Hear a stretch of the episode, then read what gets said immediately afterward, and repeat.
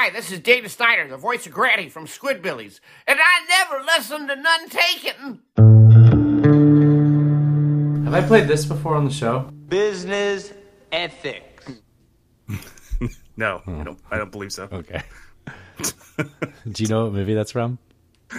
Uh, no, I don't. Uh, here, let me play it again. Business ethics. It's Adam Sandler. Right? It's from the academic decathlon and Billy Madison. Remember, remember one of the topics was like my wife, the cheating whore, and then there was like a bunch of other topics of like all surrounding his cheating wife, the principal of the school. all right, why don't I just play this clip? You know what? I ask this question every week. I feel like, and no. By the way, nobody ever gives me an answer. I know we have um, gentlemen listeners that are uh, of the community, and nobody answers it. So I say every week, is it is it bussy or bussy? And I don't know because like by spelling, like like bussy makes more sense to me. But if it's supposed to be you know related to the female anatomy and just boy, bussy would be more- bussy would make yeah. more sense. But like I know I've heard it, but I just I haven't heard it enough that like it, I I I go by the that you know what I mean. I'm going to lean towards bussy. but I am not- too. I, I, I don't. Yeah. don't isolate that. I have to isolate that. God damn it. I just wish I could isolate it for this show. Like I'm gonna want that for other.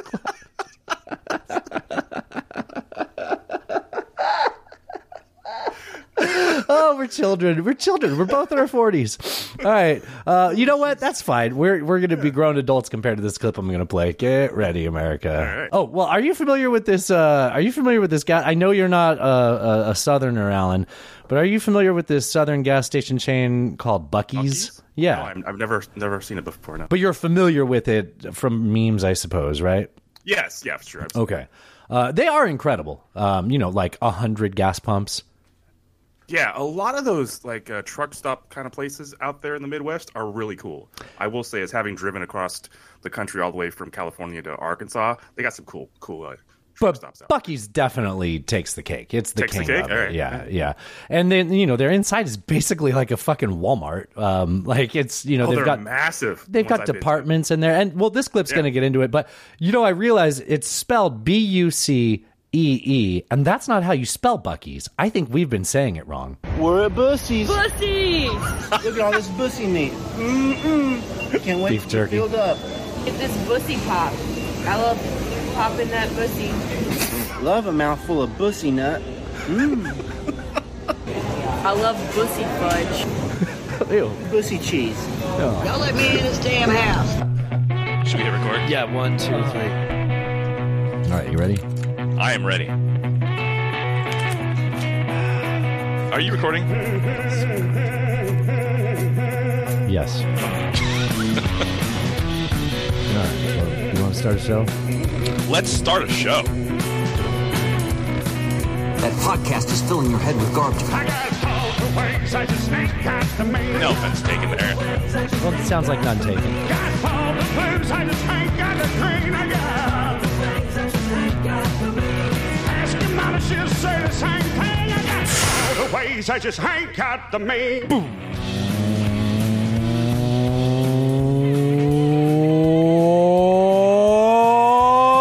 Welcome. Forgot it's a short one. It's Tuesday, Alan. To not take it. The internet's only debate and current events show with your host Dustin and Alan. Two political nomads from two different worlds. Shout out to Reverend Peyton's Big Damn Band for the use of their song Ways and Means for intro music. Hey, thank you for joining us.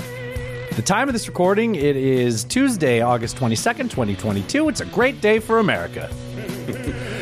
we are two coastal elites coming to you from the shores of the mighty Cumberland. See, that's a coast. All the way to the Pacific waters of El Cerrito, California. That liberal over there. Here to recap another week of current events and sharing way too much of our tragic personal life. Please subscribe right now wherever you're listening to this. I don't know how you found us about subscribing, but if you're like this, you, you like this, you like this, do it. Hit the subscribe button, do the plus button, whatever it is. You can find None Taken on all social media apps. Uh, you know, there's one in particular I am sorry to say that we are not a part of, and that is Truth, truth, Central. Uh, it's a great way to help the show. Um, you know, just tell your buds about us when you're uh, talking about dumb current event stuff. Oh, well, I, I don't know why I have this thought, but these these uh, these dummies over at None Taken said this, and uh, you know, they kind of infected my brain, and now I'm saying this. That's how it works, right? Um, hey, totally. This is a, this is a bang up intro. I got to tell you that. uh, head on over to fungiblenuntakens.com or Oedipal arrangements. Nope, arraignments.com. That's where you can get links to all the merch that we sell. Uh, and if you want to help out the people that help our show, head on over to slicketsdigital.com. Slickets Digital for all your SEO and marketing needs. Alan, Hell yeah. what is up? What is up, everybody? Welcome to the show. Hope y'all are having a good week. Uh, it's Tuesday, man. We're here. It's time to, to do the show again. Can't fucking wait. I mean, it's been a week for me, man. How have you been? I know, dude. I'm, I bet you're glad uh, Sunday night was over. Oh my god! Yeah. Oh my god! I took that shot of whiskey with the. I was like, man, all week last week, I like to do a little shot of whiskey during the intro, right before I do the big welcome, and I had it, and it just felt so good going down my neck. I, I wanted to say throat, but you know, just felt a little insecure with it. Felt a little busty. A little, yeah. I don't. You know, Uh, let's see. So, what did I get up to last week? I went to Army on Saturday. It was a Nice. beautiful day out here in the Bay Area. listeners that don't know, that's a bar Alan likes to attend. It's it's a brewery. Armistice is actually its proper name, but I like to call it Army. Anyways, went up there, had a few beers, had a burger. They had that cool food truck there I like with the. Is that the mac and cheese food truck? No, Is that the the lobster with, like, food truck? No, the one with the special like Filipino bacon. That that stuff's. I don't think I remember you talking about that. Okay. Yeah, Is it like pork belly, like thick bacon? Kind of, yeah. Okay, yeah, cool. Yeah, it's called curbside, I believe. Anyways, uh, great day out there. Again, beautiful weather. It's like 72 or something, sunny, just awesome. Um, and that's really all I got up to. I do have um, coming up this weekend. I got tickets to a local comedy show here in Berkeley. Um, so I'm going to that with Tim. Hell yeah. I'm looking forward to that Saturday night. Just I, I don't know anybody that's just trying to support the local scene, Yeah. basically. Yeah. Um, but I'm sure it's gonna be a great time. So I'll talk about that. Speaking of which, we might be coming up on a month. That one that we went to locally is every month. We'll check in on that. Oh, might be next week. Yeah, uh, dude, I was on call last week. It was. Yeah. ru- I mean, it was rough. We were able to record the show enough. Like it was fine. We did Yeah. do that shorter show on Thursday with the interview. Um, but the the real the real deal came in over the weekend, man.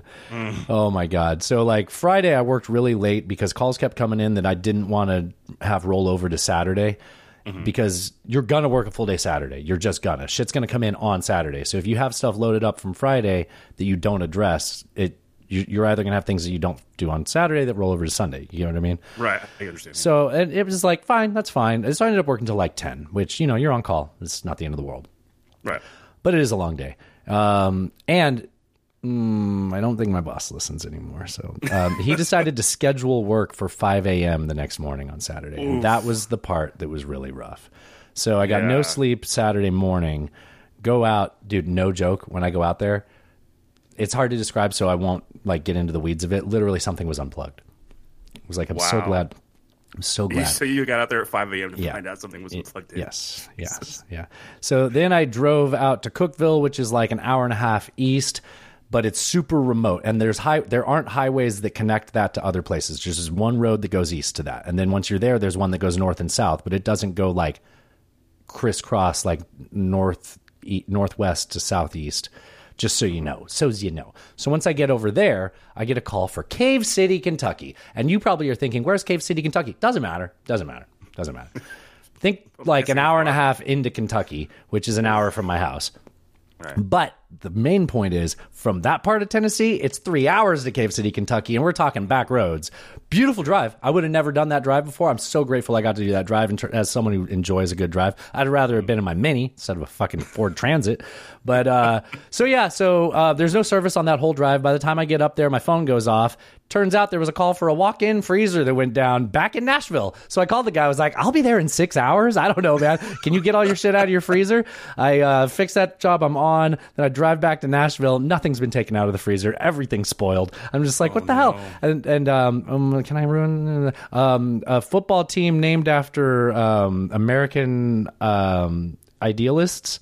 was going to be in town and they were concerned that you know none of the food would go bad for that football team uh, they didn't care enough to get everything out of the freezer.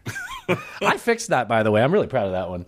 Um, Nice. But yeah, and then then I went to watch the news to see if the Patriots were sick playing the Titans, and they don't play till next week. I don't understand why they made this big deal about the Patriots being in town. Yeah, I'll spoil all that. All right. Anyways, that was that. Um, after all of that, I'm like, you know what? I've been a good boy. I'm going to stop by Taco Bell. I don't know why I did this because Oh. the Taco Bell by our house is yourself. notorious for not giving us the right food, and I just Oh, it no. slipped my mind. Slipped my mind. Well, the thing is, like, okay, so Taco Bell when they give you the wrong food, it's shit you hate.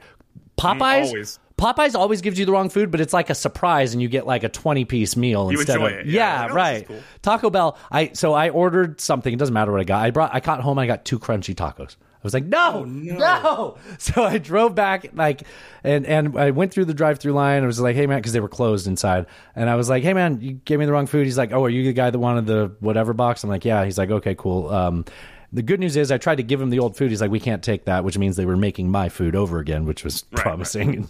um, Yeah, it wasn't the same one Right. 30 minutes ago. and then he hands it to me with a smirk on his face. And I thought about it and I realized these guys are always giving out the wrong food. I think that they think that they're doing us a favor. I think that they think that we're we're like cool extra tacos because we get to keep the original food plus the new food. He had this like look on his face like don't worry, buddy. I got you. Here's Yeah, don't worry, I hooked here's you the up, bro." extra. It's like no, motherfucker. It's like ah, that's my I life. two shitty tacos. Dude, I worked so fucking I worked 40 hours Friday, Saturday, Sunday.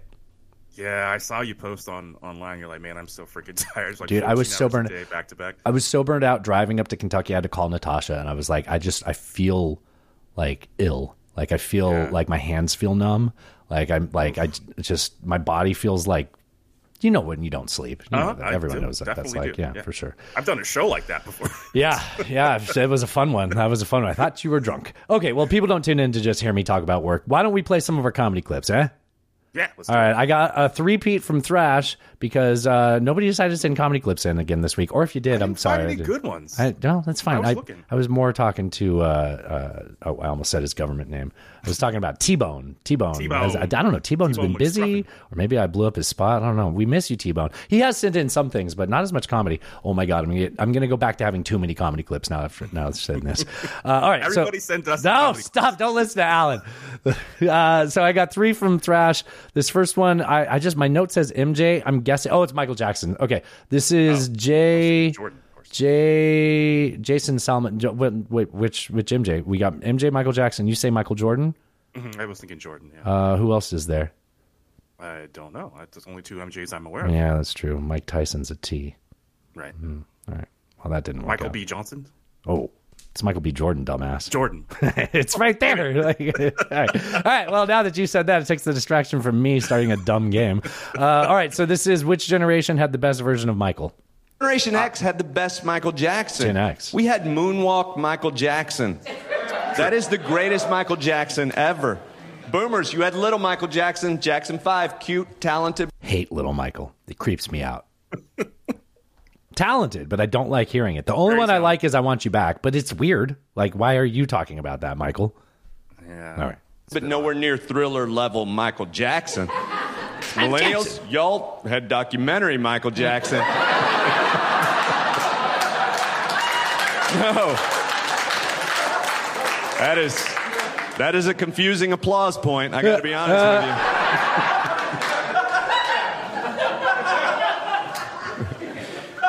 Millennials had the worst of a lot of things. They did. Millennials introduced ghosting to the world as a way to end a relationship.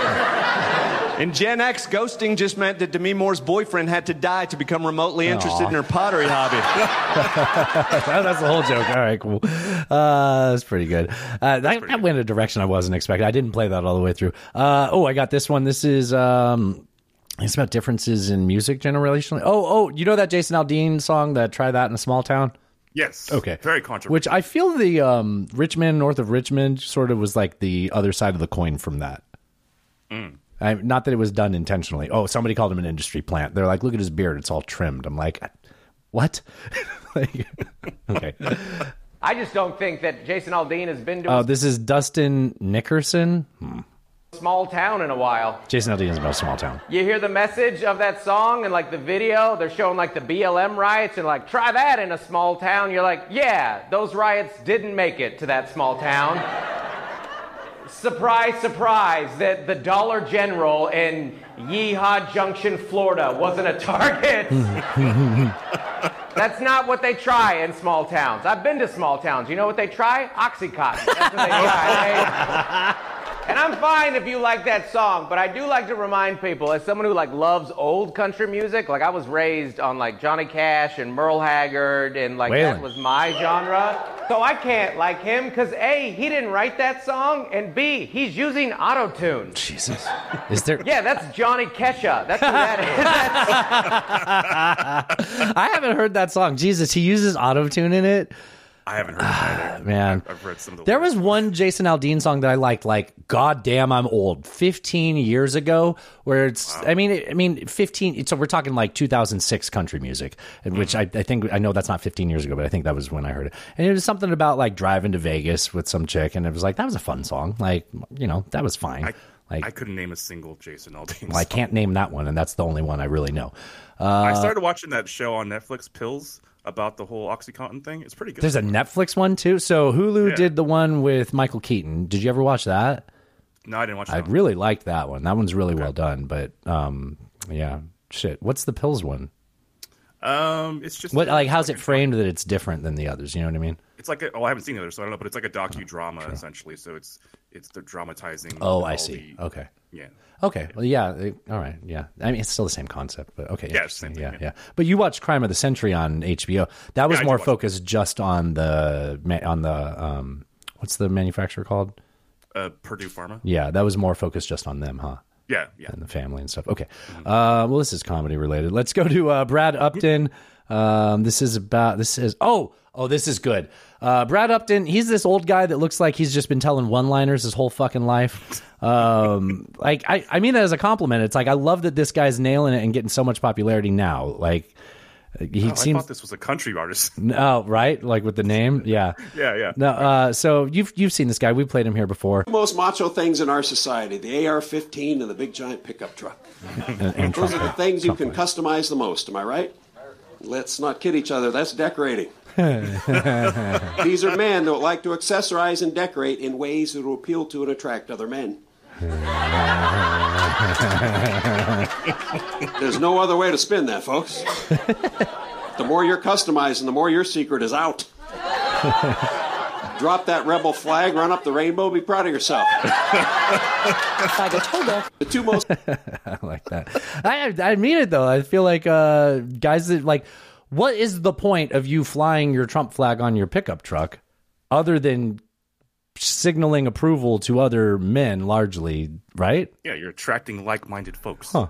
I, I mean, I never thought of it that way. Like- all right. Uh, I almost said. Speaking of which. Paul sent this in. Uh, this is who's the comedian? he's a flag guy. No, I know, and he's not a Trump guy either. He calls him No. Cheeto. Uh, I'm just teasing. He can ta- he can take it. Willie Simon. Gun crowd? You guys like guns there? I don't know. I don't care if you do, if you believe in guns or not. It doesn't really matter. I think Believe? lobbying's a bad thing, right? Like the NRA. I think it's real easy though. If we just renamed the NRA, I bet people would stop caring about guns completely. Just rename it. Call it the WNRA. That's the whole joke. It's a big gun. Yeah, I thought I was like, when's it end? That's the whole joke. That's a that was a good thought. That's like a just asking question, right? Yeah, that- Gee, that's wait, hold on. Should I turn my just asking questions into a stand up career? That guy's got Absolutely. a bunch of views. Yeah, absolutely. Okay. They're- They're only funny when I have you to laugh at it because you laugh at everything I say, and then you do this sometimes. Remember when you made a goose sound? oh, the goose sound. I, that that place I went to early Saturday morning was the goose location where I always see geese at. Oh, Remember when you said meese? I do. instead of moose. That was funny too. I'm all over the place. I have one sent in by uh, Ben Wonders. This is, you know, you said that new Bill Burr special was kind of mess, so I only I, I haven't watched it. Um, this is from that live at Red Rocks Bill Burr special. A million people have sent this in, and I've never added to the show. And then Ben sent this in. and I was like, you know what? Uh, anyway, so this is uh, this is relationship shit. Every relationship, there's the person that does the dishes and the person that lets them soak, right? They don't let them soak. They know you're gonna do them. They're just waiting you out. And after a while, you can't fucking take it anymore. They're just sitting there. You gotta go out and you start doing it. And then what do they do? They sit in the other room and they wait like they don't know what you're doing. And they wait till they hear pots and pans. And that's when the show starts. That's when they come running in like, what? Oh, I was gonna do those. What? Uh. And you're like, no, you weren't. They've been sitting there for eight hours. I got my hands in room temperature waters with scrambled eggs floating around. Don't gaslight me. You're a fucking animal. You were raised by animals. Get out of my sight. I mean, it is. It's like I think the way you described it was it didn't feel like anything new, or it was like the same energy wrapped up around some slightly new jokes. Uh, I have a question for you. Sure. Is your friend in Arizona? Are they a soaker or a scrubber? Scrubber. Oh, okay. Yeah, that's a good thing to say. That was smart. I'm answer. probably more the soaker. Oh, okay. Oh, Alan likes to make it soak. Let it soak. Uh, I sent this one in. Um, you know, Mormons have a term about soaking. I don't think I do. Oh, do you? Can you assume what it is? If I say purity culture, can you imagine what soaking would be? Oh, sure. Yes. Yeah. I can. It's like when you enter, but you don't move. There's less friction, Mm. but presence. The Holy Spirit doesn't mind, apparently. uh, do they have Holy Spirit with the think the so. seals I'm- and I'm the not- tablets and the okay? I don't either. Uh, Latter Day Saints, send it in. Let us know. This one is this was one I found. This is Jenny Zigrino, Z I G R I N O. I don't tell old white dudes what I do for a living anymore. They always say the same thing. They always go, "Oh, you're a comedian? I could never be a comedian. You can't say anything without offending somebody." And I go, "Well, what do you want to say?" Great And they comeback. go, "I said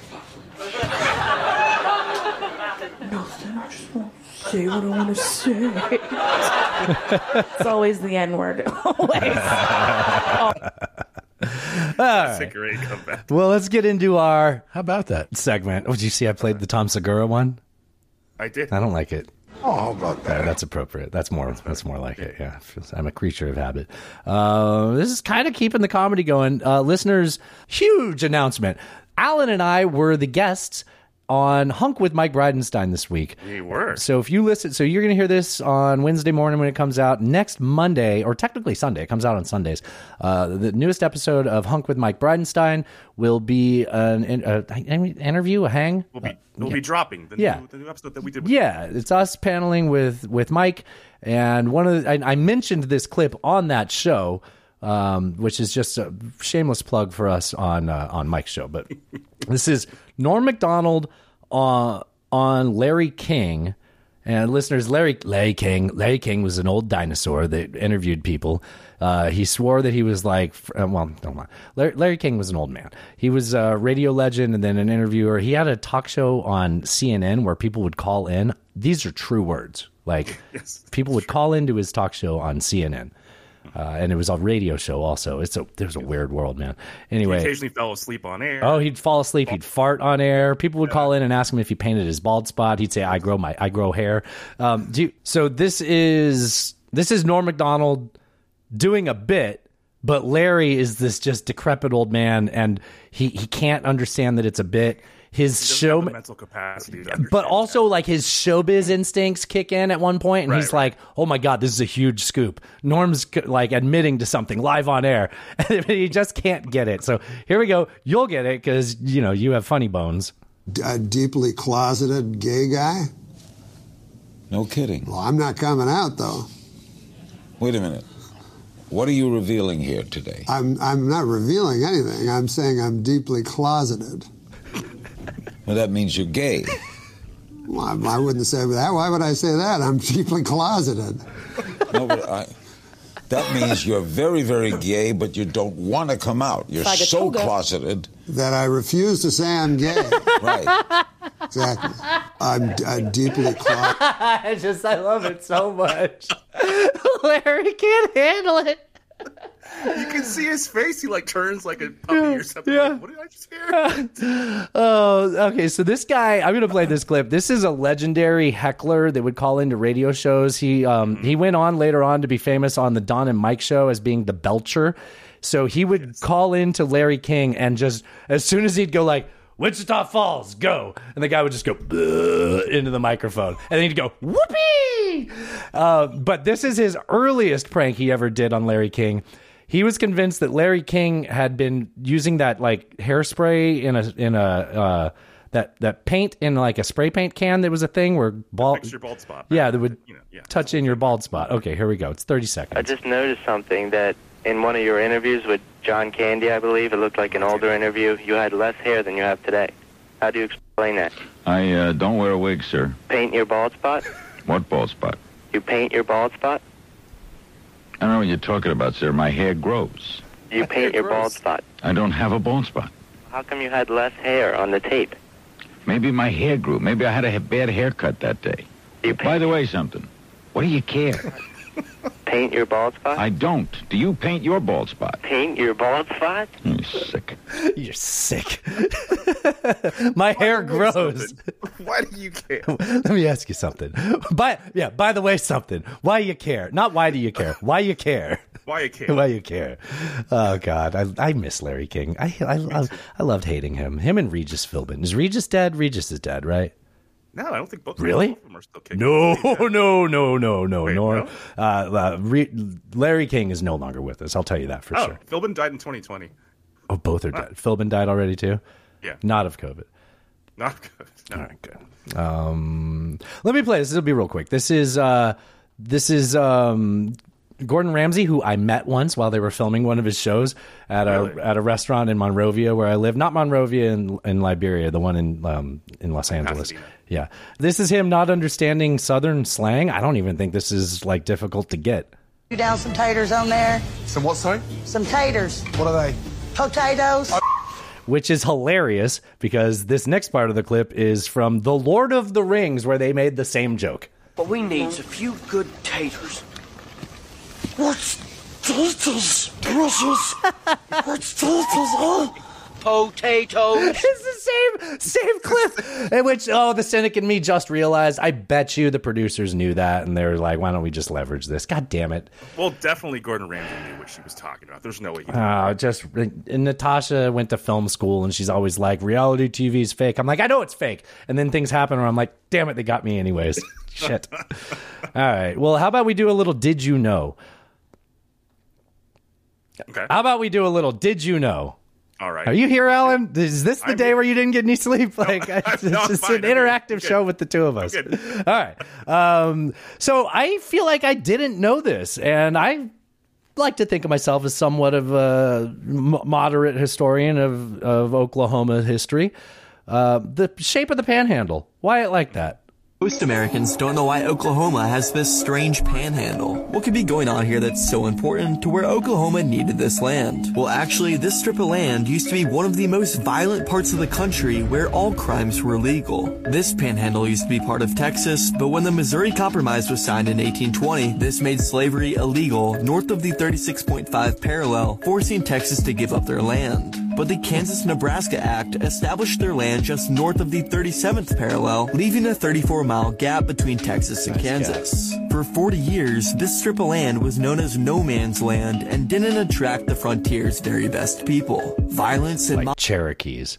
Mob justice ran the land, and the one town that boomed in no man's land was fittingly known as Beer City. There was apparently a constant rotation of cowboys from all over the plains, stopping in the tent saloons to load up on drinks, given the U.S. was in its prohibition period. Beer City was eventually put to an end once. Mm, they said it was like that until 1890, and Prohibition wasn't until 1919.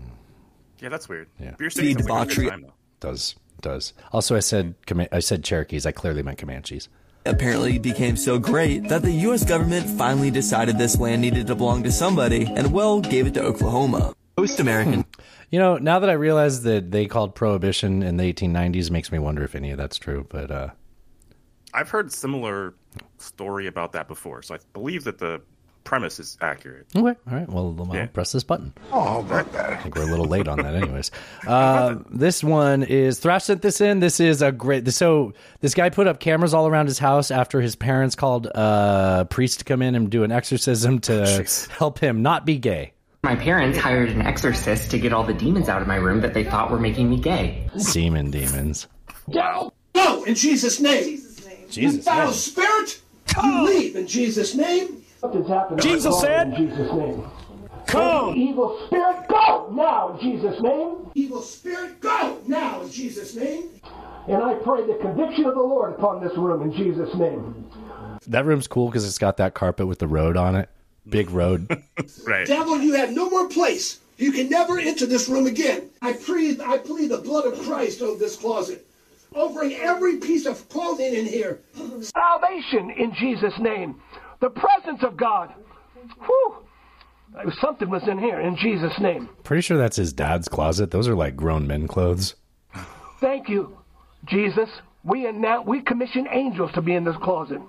How many of you had the Holy Ghost come in you? Represents the oil of the Holy Spirit, and we anoint this bed in the name of Jesus. That This is my favorite part because the mom's just saying yes afterwards. Like she's feeling it. She's feeling it. I mean, it's like the, the guy that talks like this. If you're susceptible to it, you start riding along with it, right? This is like, um, do you ever go to church on Communion Sunday and they do the thing where like, now if anybody has never given themselves over to the Lord and they do their whole song and dance and they ask you to come on down to the front, you know, people get up and just feel the energy and Yeah, they- you know, it's, and, it's and a it's a huckster move. and, it's well, just the cadence of speech that and and people want to be a part of something and i'm not dismissing religion in this way i i, I don't I, I i know that it completely sounds like that and people of faith that hear this Well, I think this guy's clearly a huckster. I mean, clearly clearly yeah. Are we sure? Are we sure he's just not trying to promote the new Exorcist movie? Because that is there a new one new one yeah, there's a new one. Yeah, Did it already It's come out? Of the previews I saw at Oppenheimer. So Maybe. pretty cool. It's this bed shall be saved. Yes, Father. In Jesus' name. In Jesus' name. Whew. In Jesus' name. I feel that. That's the, that's the Holy Ghost giving us direction. How many of you had the Holy Ghost come in you? I think I'll stop it there. That's pretty good timing. All right, you get the point. Uh, oh, I got this clip about the ATF that Felina's Josh sent in. Um, this is, um, I think this is the guys. This isn't the original count that shared this. Mm. Uh, it's like sarc- something smartass. The, the, well, doesn't matter. Uh, Felina's Josh sent this in. This is a good one about uh, talking to an ATF agent. Get ready, America. Cut just a little You know it's going to have to do with dogs, right? Little bit off the end of the barrel of my rifle. No. Oh, wait, why don't I start this over? I cut just a little bit off the end of the barrel of my rifle. No, you can't do that because it's making your rifle shorter. Okay, well, what if I added a brace to the end of my pistol? No, you can't do that because it's making your pistol longer. Do I- Is is long bad or is short bad? I don't I don't follow. Oh my gosh, what about this do you not understand? Like all of it? But hey, I know you. You were that kid who called the cops on us in high school for not inviting you to that party. No, that was that was probably a different guy. Is that dog yours? Yeah, that's Bo. Why? What if I? Oh, he, he moved his hand to his hip. Uh, how about that? Yeah, you know the truth. You know, you know what they like to do. Uh, oh, I love to wear my uh, abolish the ATF shirt, save the doggos to the dog park. It always gets good conversations started. I've literally never had a bad conversation from it. Like I've had people be like, "What's that mean?" and I explain it, and they're like, "That's cool. What's the company?" And I'm like, "The Firearms Policy." Uh, hold on, what is it? It's right here. Hold on. Firearms Policy Coalition. It's literally on top in my dresser because I wear it all the time. Uh, FPC, yeah. Um, sign up, be a member. It's better than the NRA. Jesus Christ, like you know. It, it, actually, can I take a minute on that? Yeah, go ahead. Like if I'm you actually care. so- Well, they're they're not just like a lobbying group that goes up there and does things for a political party. You know how like trade unions are a good thing, but then they get big enough and they're like, "Whoa, we're a political party. We should affiliate with one of these two major ones and have Sure, all of our um, employees swear to." Vote for blah blah blah and we'll send out literature to everyone saying why they should right like that's the shit that happens with the nra and firearms policy coalition is just like no we just you know I, i'm not saying they're like more flexible to gun uh, gun reform what is it gun reform Yeah. Gun but reform but they're a lot more reasonable than the NRA. They're not just like a, a, a funding mechanism for the GOP. Gotcha. Uh, life hack. You want to hear a life hack? Thrash I'll send in. life hack. All right, cool. You'll like this one. I actually have a couple of life hacks in a row. The next one's about driving, and then I have another video just about driving. This is a good one. So, um, here. When people ask why you drink so much whiskey, it's actually because you have a genetic condition that your body doesn't produce its own alcohol. Therefore, you're forced to take a supplement. There you go. Oh, about that. That's a quick hitter there. Makes perfect sense. Keep that in your back pocket in case you need it. Uh, I got a driving hack that Thrash sent in. This is um, if you got stupid drivers and how you deal with them as a grown up. Okay. All right, this is another life hack. This guy in front of me, he just cut me off. Now, instead of me getting mad and flipping him off, that does nothing, you know? I'm going to handle this situation like an adult. 911, what's your emergency? Hi, I'd like to report a drunk driver. Oh, nice. Uh, Very adult. Yes, Very adult. exactly, exactly. Adulting Ex- 101. Exactly, sir. All right. Uh, oh, you know this goes this goes really well with our opening clip. This time, I gotta say, I did plan this. I looked at all of our uh, clips sent in for the opening. Oh, I don't think it gave anybody credit for that.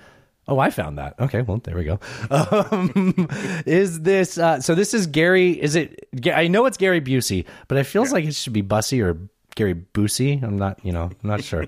Anyways, so he's on a podcast and he's being asked. It makes me feel like I really want to get Gary Bussy on our podcast. So I, the guy tries to ask him a question, he redirects, and I, you know, just like is oft with him, don't really know where this is going or where it came from. Mm. Let's talk about your cable ace award. Let's talk about buttered sausage. Talk about buttered sausage, where it comes from, what it does, why is it doing what it's doing. Get it out of my face. What about Buttered? buttered, buttered sausage? That's not your jam. It's not your thing. You don't like it. It's not my jam. I don't buy jam. I buy honey, and I kiss it on the lips. Oh, how about that? It's like as you're getting your head wrapped around buttered sausage, he's like, "It's not my jam. It's not my honey," and I kiss it It's on just the like non sequitur after non sequitur. yeah. that should that would be the name of his podcast. It's non sequiturs with Gary. Busey. That that that should be yeah. No, it was the other guy's podcast. He's a guest. I don't think Gary Busey. Oh my god, could you imagine being the producer for Gary Busey's podcast? Just the oh oh my god, that'd be a nightmare. Uh, Felina's Josh sent this in. I'm pretty sure, or I found it on my own. This is Uncle Teddy, not Uncle Teddy. They call him Uncle Teddy. This is Ted Nugent. Um, and uh, I gotta say, I I don't oft agree with him. Going Busey into Nugent, that's pretty. good point. Good point. Um, so this is uh, Uncle Ted explains why trusting the government almost never ends well. Uh, all right. Well, I, I see. The problem is, I'm going to agree with him, but I'm not going to like what he's saying. Hey, ATF! F- you, you. I mean, so Okay, far. now what we're gonna do after the show today, Ted, is you're Are gonna. we, are we gonna are we gonna edit any of this today? No. I gotta tell you, I I literally I have had it with these jackbooted thugs that one. By the way, here's the here's the summation. Hey ATF, you're not a lawmaking agency. You're a law enforcement agency that shouldn't even exist. We should get rid of the ATF. Fair enough. We should get rid of the FBI. We hmm. should get rid of the DEA because you're wasting fucking money and you're not accomplishing shit. We've spent trillions of dollars with you goofballs, and all the problems you're supposed to correct are worse now than when you started. How about eat fucking die, you jackbooted communist pieces of Why don't you go to a drag queen event and suck on camera? I don't know what you want to edit out of that, but I love it all. Hey, about that.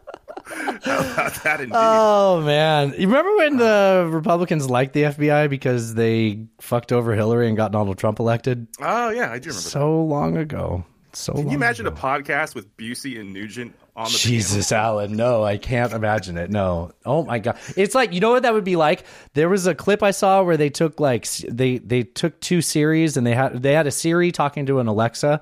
And yeah. yeah, it was just like, no, you called me. Or, oh, have you seen the other one where they call? Chinese uh, restaurant. Yeah, yeah. Wait, Yeah. hold on. Should I find that? Sure, we've had it on the show before, but I think it was like early on. Oh, but that was here where I heard that. We we definitely. I thought I heard that somewhere. Oh, I know that from my podcast, our podcast. Yeah, I'm sorry, Alan. They You call know, it mine. 300 during episodes episode. in. These things happen. You get confused. Yeah. Um. Oh, uh, Thrash sent this in. This is more, you know, political. This is uh, sorry, sorry, kids. This is a message from the Boomers, just trying to explain why you know they they they didn't mean Global to. warming, perhaps. Not that. No, no, no. Yeah, it's uh, it's the other part. Before we go on, some interesting charts from CBA's results presentation. And they all highlight the great divide between generations. Now, this one shows loan and deposit balances. Millennials have most of the debt, baby boomers have most of the savings. Gen Zs and millennials are eating into what savings they have, boomers are growing their savings. And Gen Zs and millennials are cutting back their spending and therefore doing all the hard work helping the Reserve Bank get inflation down. Baby boomers are spending more and undermining that effort. So, sorry about that, kids. Oh, about that? How about that? I mean, there is an argument to be made that the later in life period is when you kind of have that accrued capital, and you know investments start to mature and then at that point you like the i mean and this is just the way our system works where we have taxes right so if you have a tax base then you get to leverage that out of the younger generation right Well, because once you're in that in that age range, then most your money is necessarily coming from normal nine to five job or hourly job. It's coming from investments, which is taxed completely differently. right right yeah yeah but it's worse in this generation than Yeah, I mean it's the prior. same thing with the whole the one percenters where 1%. they well they well they will take loans against um you know equities that they own as opposed to just cashing them out and, and using them because it's cheaper than paying taxes to cash it out. Uh, I have a clip gains. later about old people reverse mortgaging their house so they can buy gold, but let's not spoil it. Oh. uh, I like this I would clip. recommend that. This was also this was almost going to be a show open that Felina's Josh sent in. This is just uh, this is a guy talking to cops the way talk cops talk to us. Oh. This guy's got some steel fucking nuts on him. The guy behind the camera tried to talk to a cop the same way they do, and here's what happened. Hey, what's up, man? You doing all right over here? Okay. Doing what? Just checking my computer. Oh, okay. Yeah, we just, you know, I heard about some suspicious behavior over here, so we were just checking out the area. So I heard there's been a lot of drug trafficking going on in the area. So you're not involved in any drug trafficking? So you're invoking the, your Fifth Amendment? Is that what you? You okay? You're being a little combative. No, I'm not. I'm just trying to ask some questions. I'm just referring you to the sheriff's office. Okay, you're just being a little combative. I'm just trying to ask some questions. You're not being very cooperative. I actually feel like the cop doesn't get it yet, which is doesn't say a lot about his level of intellect, right? it really doesn't. Do you have anything illegal on you at the moment? Can I ask that? No. You can, I can't ask that? Do I have any? Okay. This, is, this conversation's over. You have a nice day. Are you? Can I have my dog walk around your car? Oh, Did the officer? That is hilarious. I, I could have predicted when you described the video that it would have been, you know, a middle-aged white guy that was doing it. Oh, really? You else- seem to think it's a white guy doing it, huh? I think so. Was it? It sounded like I, one. I mean, I'm assuming that. I don't know. I can't see the guy behind the camera either, but yes, I think uh, he's not. Black, Pretty black, black, safe black, to black, assume. black, black, black, black, black, black, black, Yeah. Hispanic, Or- Hispanic, Hispanic. Yeah, either either of those. No. Wow. Yeah. That's uh, that's pretty fun. That's pretty great. Let's get into our Isn't that something? segment. Oh. Uh, I have an economic lesson for you from The Economist Oh. about coca- cocaine.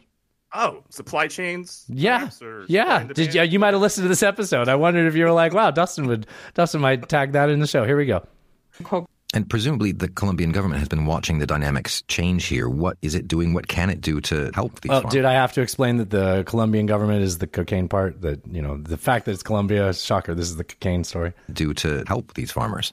government policy actually contributed to this supply glut. Previous presidents gave subsidies to families that were growing coca in theory to get them to switch crops. But what actually happened is more people started growing coca to get those subsidies. It's a cobra problem all over again, right? Like we've talked about that. It was a cobra or the viper problem. Either way, the idea is we'll give you twenty dollars for every snake you bring in, right? And then, yes. or was it for rats? Well, They, whatever. yeah, they bring in the snakes that are controlling the population of rodents. Uh, yeah, that's that's pretty goddamn funny that the Colombian government essentially subsidized Yeah. cocaine farmers. Yeah. Well, there's a little bit more. Hold on. is more people started growing coca to get those subsidies. And the government combined these subsidies with mass eradication policies. But then a year ago, a new president, Gustavo Petro, came into power. And he says he prefers to go after criminal intermediaries rather than the farmers in their coca fields. What a thought. Yeah. Um, yeah. So, oh, wait, button. Isn't that something? Any surprise there, really, that like government programs to fix the problem didn't quite make it hit the mark? All right. I actually think that the new president's policy makes sense. Why are you attacking these poor farmers when you really should be attacking these people that are The CIA. all the violence and everything else Oh. around it? right? The I CIA. misunderstood. Sorry. that, that was the clip for me a couple weeks ago. Wait, which one? Oh, that was When so funny. Who killed RFK. RFK? Yeah, you're like, yeah, yes, that was great. What did you say on Brido show that made me lose my mind? Um, oh, Danny DeVito and Rhea Perlman would Oh, be yeah. called. Their couple's name was Diarrhea. yes. okay. All right. Um, we haven't played this guy in a long time. Don't look. Okay. I think you'll be able to guess, but don't look. He's doing a voice, and I think that the voice he's going to do might make it harder for you to guess who it is. Listeners, try this at home.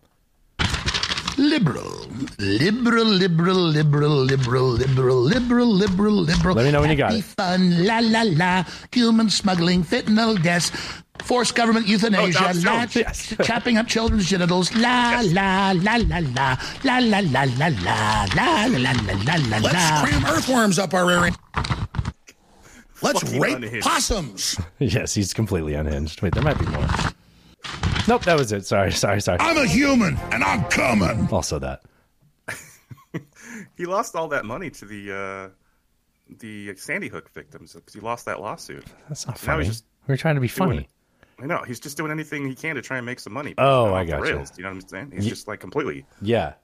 Yeah. Wait, wait. You're saying that that he has to do something else, so he's like, I mean, not that he wasn't off the rails before, but I feel like it's gotten worse. I don't know. I connect the two dots there. I didn't understand what you meant. So he literally lost a shit ton of money in the. Did he so much money he can't pay it back? I mean, like he lied about his finances, but it is still so much. There's no way he can afford to pay it. Which is it- So- and you like what he did was despicable.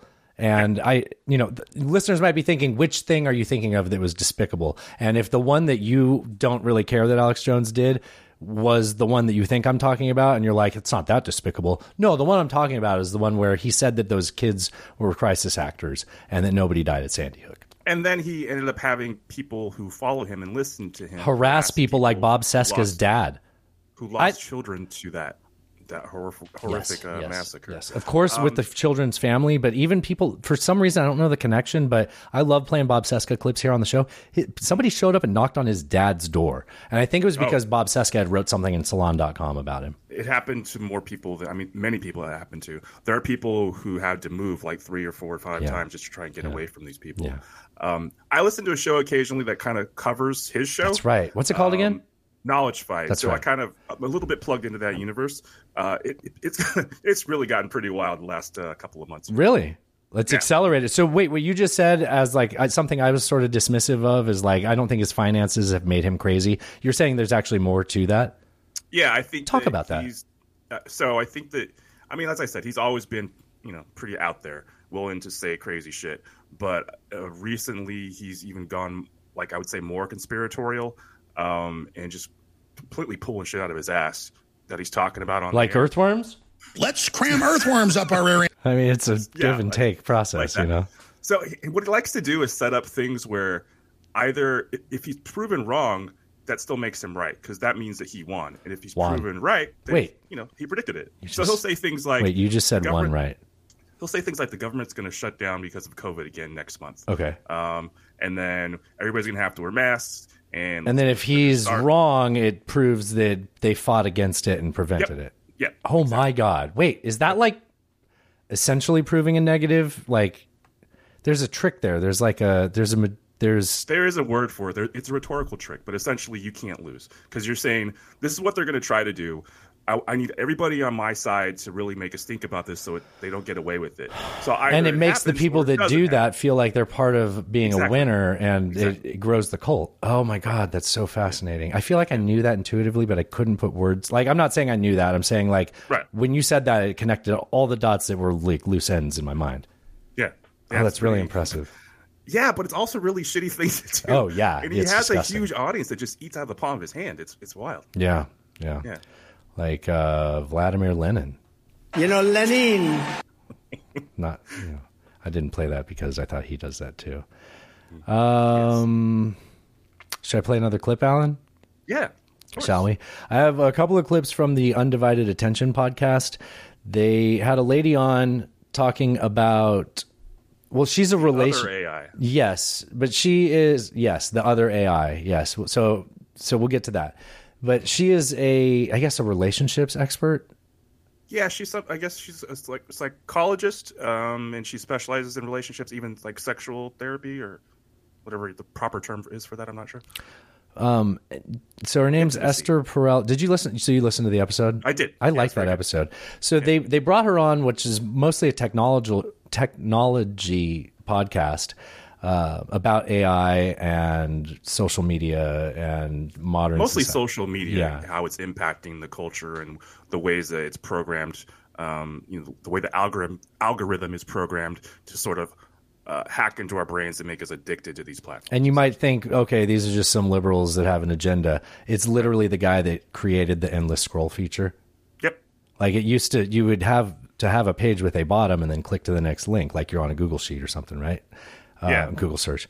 And yeah, he's like, well, he invented the fact that you can scroll forever on the app and they can just suggest things to keep it Right. going. He actually worked for Facebook, and then he was he was an ethicist for Facebook after a while, and then he left because he felt like uh, he could do more on the outside to Yeah. impact. Yeah. So they brought this woman on to talk about relationships, which at first may seem somewhat out of place, but um, it- she she's uh, she's a therapist, right?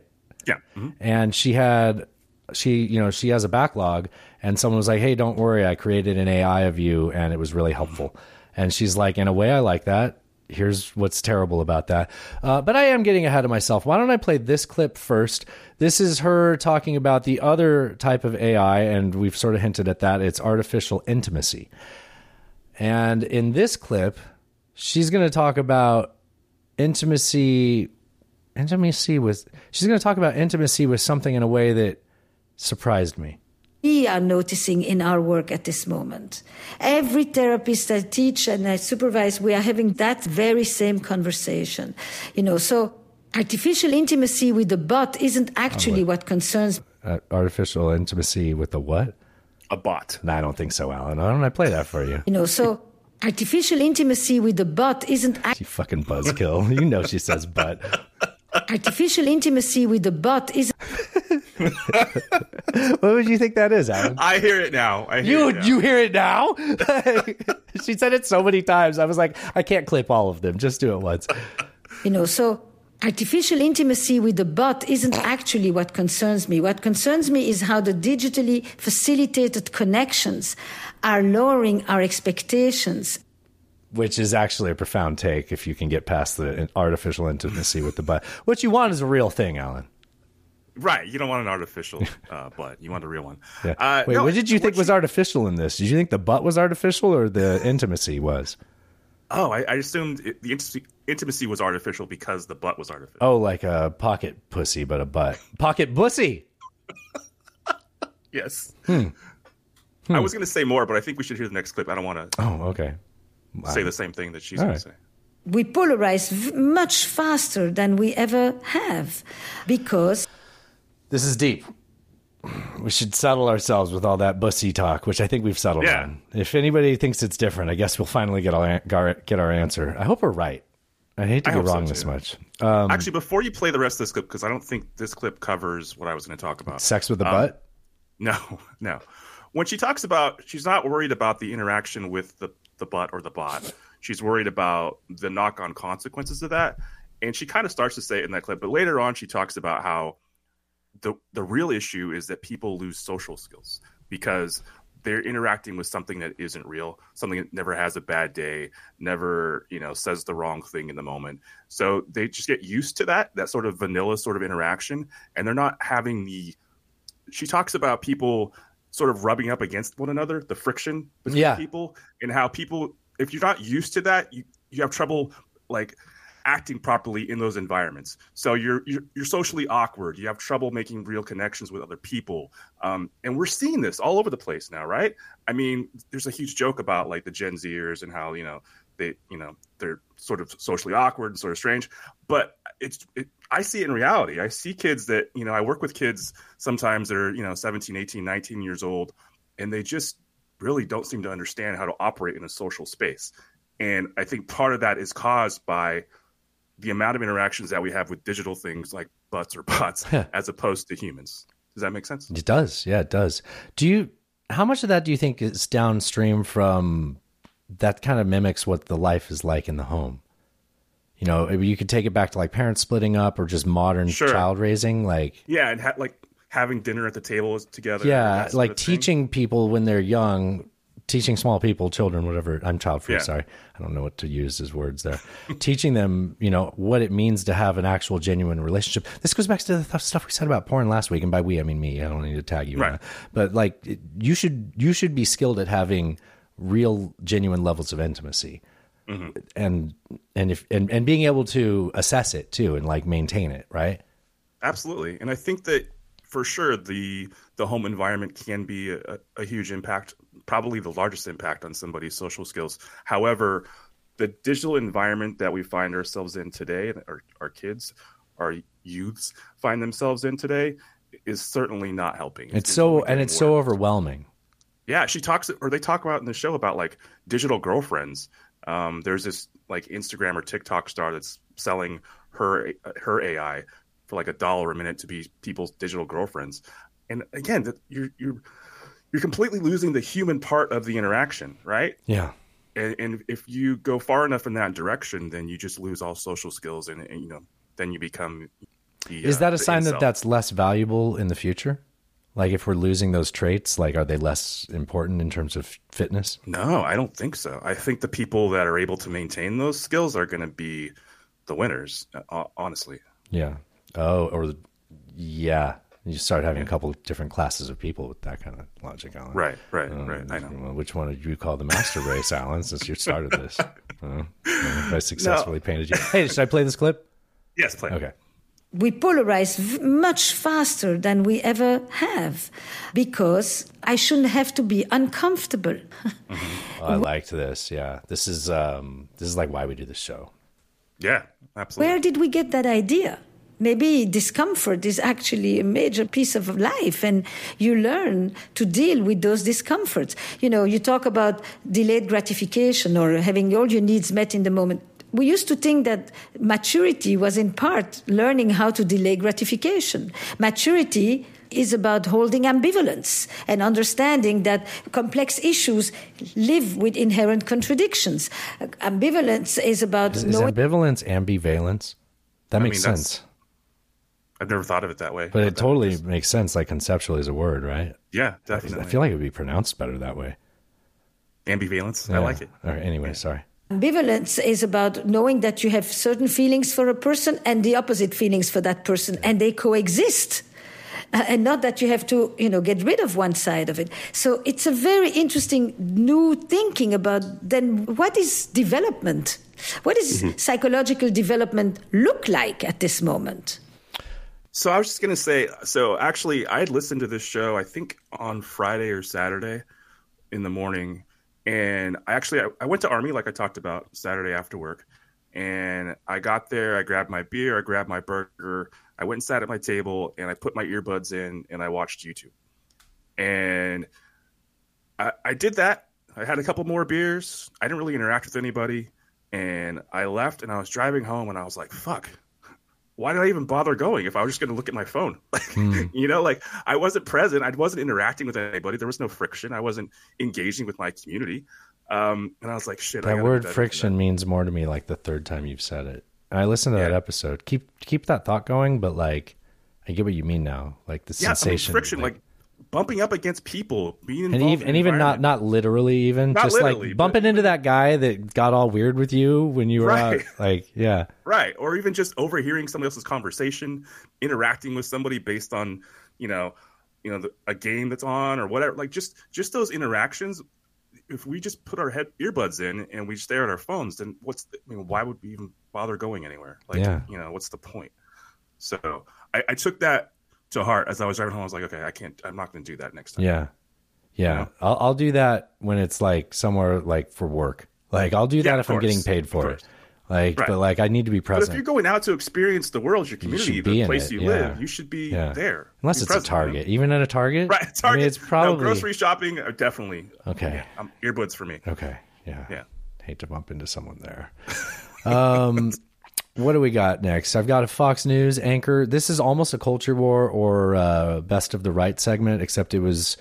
I think it just it's it's more out of place, out of context than that. So this is Okay. um, this is the Fox News anchor. I had her name somewhere, something Tarlov, um, and she's just kind of oh, she's on that show, The Five, that has uh, Jessica Tarlov. I don't know. Jessica Tarlov. She's she's kind of calling them out, not calling them out, but she's kind of like saying, "Look, the president, the former president, has said that the Bi- that the Biden's economy is terrible, but you know, I I, I dismiss numbers like unemployment for a reason I should not divert into, but largely, if you're going to have a system where you have a Federal Reserve, which if you're new to the show, listen to an old one. I'm not a fan. But if you are going to have that system, when the events happen as they have, where you've overheated the economy, you better raise rates and you have to be really careful with how you do so. And if mm-hmm. you actually have some insight into how to do that and you've analyzed that and you make the right decisions and you don't get a recession out of it, you nailed get it. credit. You should get Yeah. credit. Now, that said, dogs are going to go crazy. Good thing that didn't sound like the door. But like we, we haven't landed yet. No, and the definitely yield curve has gotten better, but the thing is, the only time the yield curve's ever gotten better, it's been really quick. The only time it happens really late was 78, 80s, that type of shit. So like we're still not out of that yet.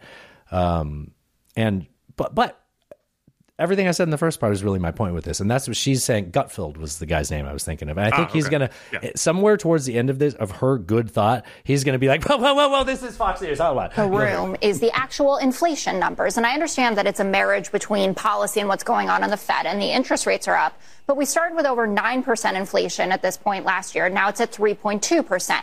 Before you say it's still too high, grocery prices, I get all of it. I too eat and go to the grocery store.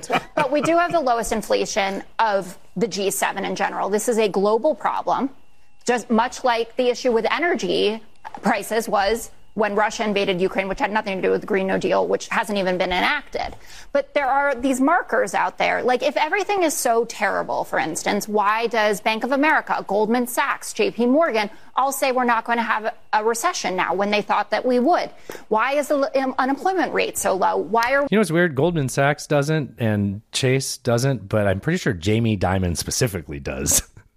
Yeah, actually, that sounds right. we gaining this many jobs? I mean, there are anchors who've been on our own network talking about this completely flabbergasted live on air when the jobs numbers come in. They say, oh my God, this is incredible what we're seeing, revising up by hundreds of thousands. And So then you're even surprised when it goes well. There's Gutfeld. I'm just imitating an anchor that was surprised. I He's knew no it was happening. This one. then, then he just said to her for going off script. Did you hear that at the end? He's no longer with us. Yeah, she said she so she she said I was imitating one of our anchors and he goes, "Yeah, and she's no longer with us." That's interesting. Yeah. Oh, I got a button for when Yeah, things how are about interesting. something? It's- it's- isn't that something? Alan? That's a better way to say it. I think that's another way to say it. Should we just move on? Um, I did reference this gold fraud, so I think it's worth. Uh, Thrash, Oh, yeah. Thrash sent this in.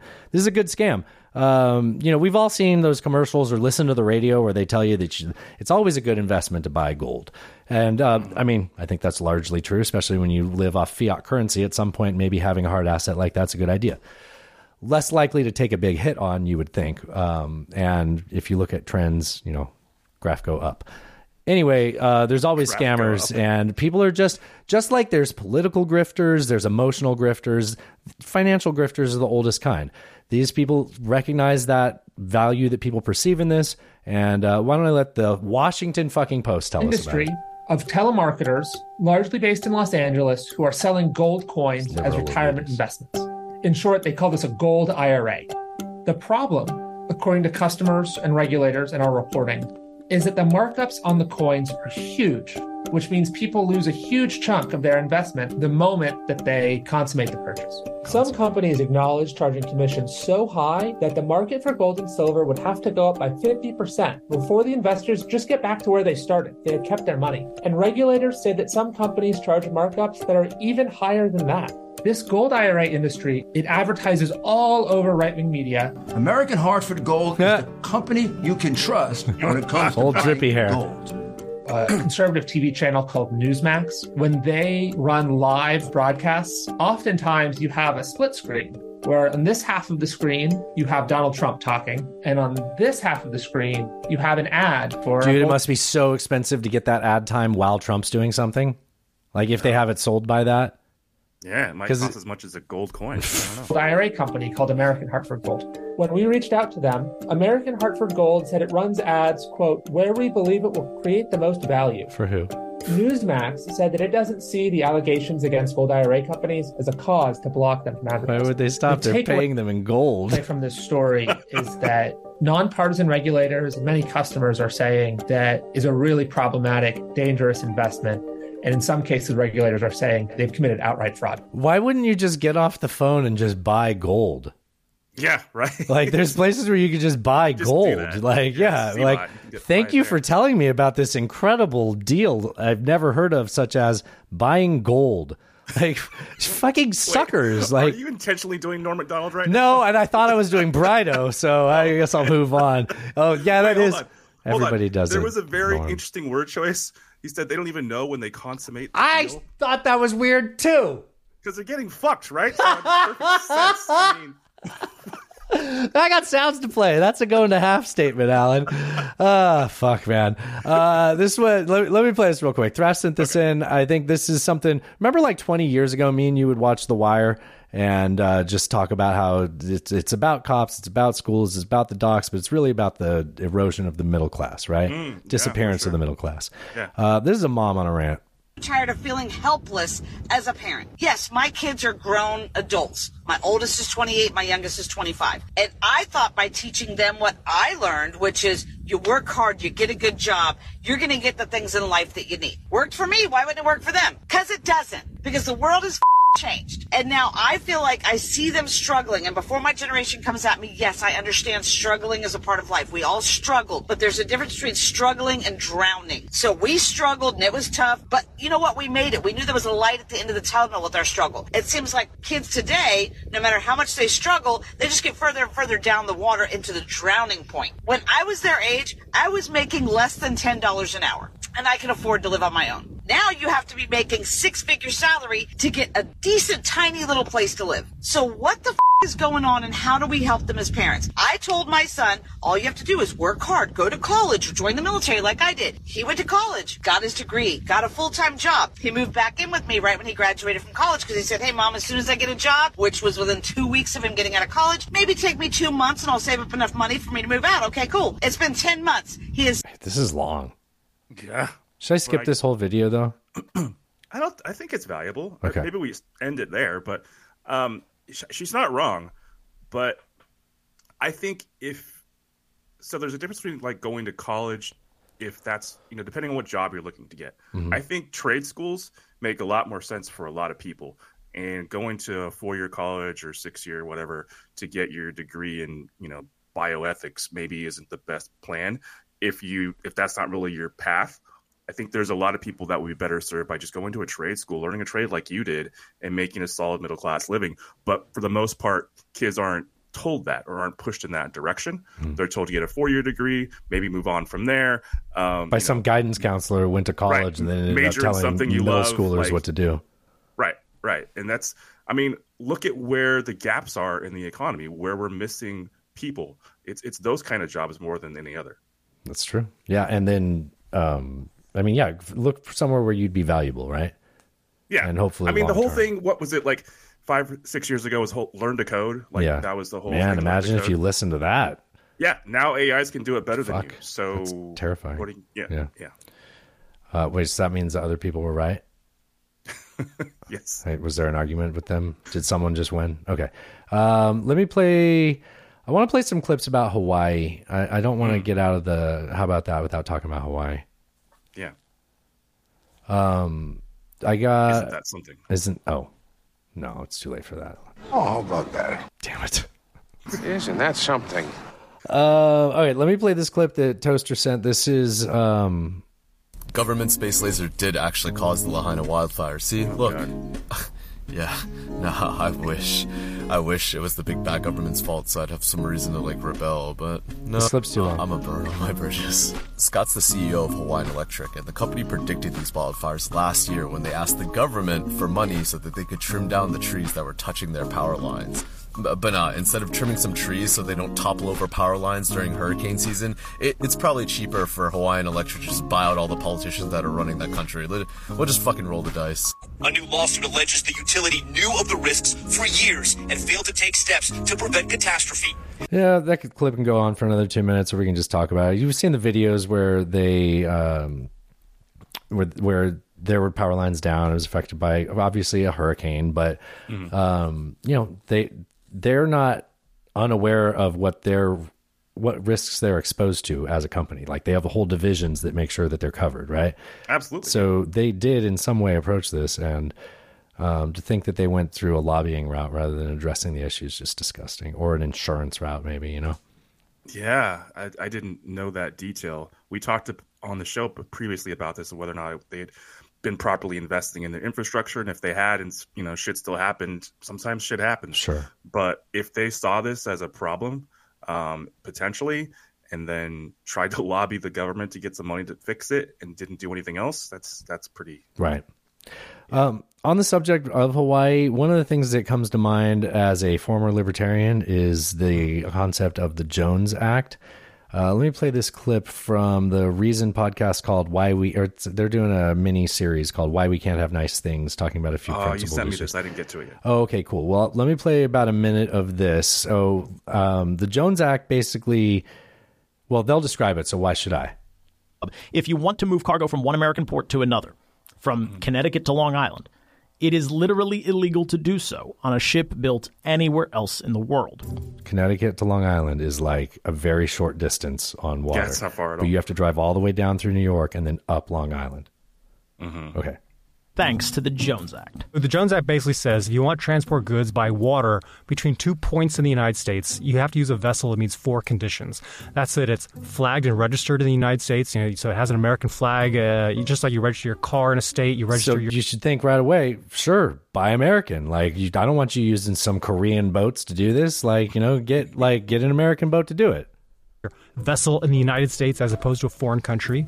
I mean, it says it has to be American crewed uh, as opposed to have a foreign crew. Yeah. It has to be Reasonable. at least 75% owned by Americans. All right. And the vessel has to be built here in the Fuck United yeah, States. and that's a American very jobs. unusual requirement. This is Colin Grabow, a research fellow at the Cato Institute and one of the premier experts on the Jones Act in Washington, D.C. Of course, we have similar laws for, say, you know, airlines. You can't, you know, fly Singapore Airlines within the United States, but you can use a foreign-built airplane, an Airbus. There's no issue there whatsoever.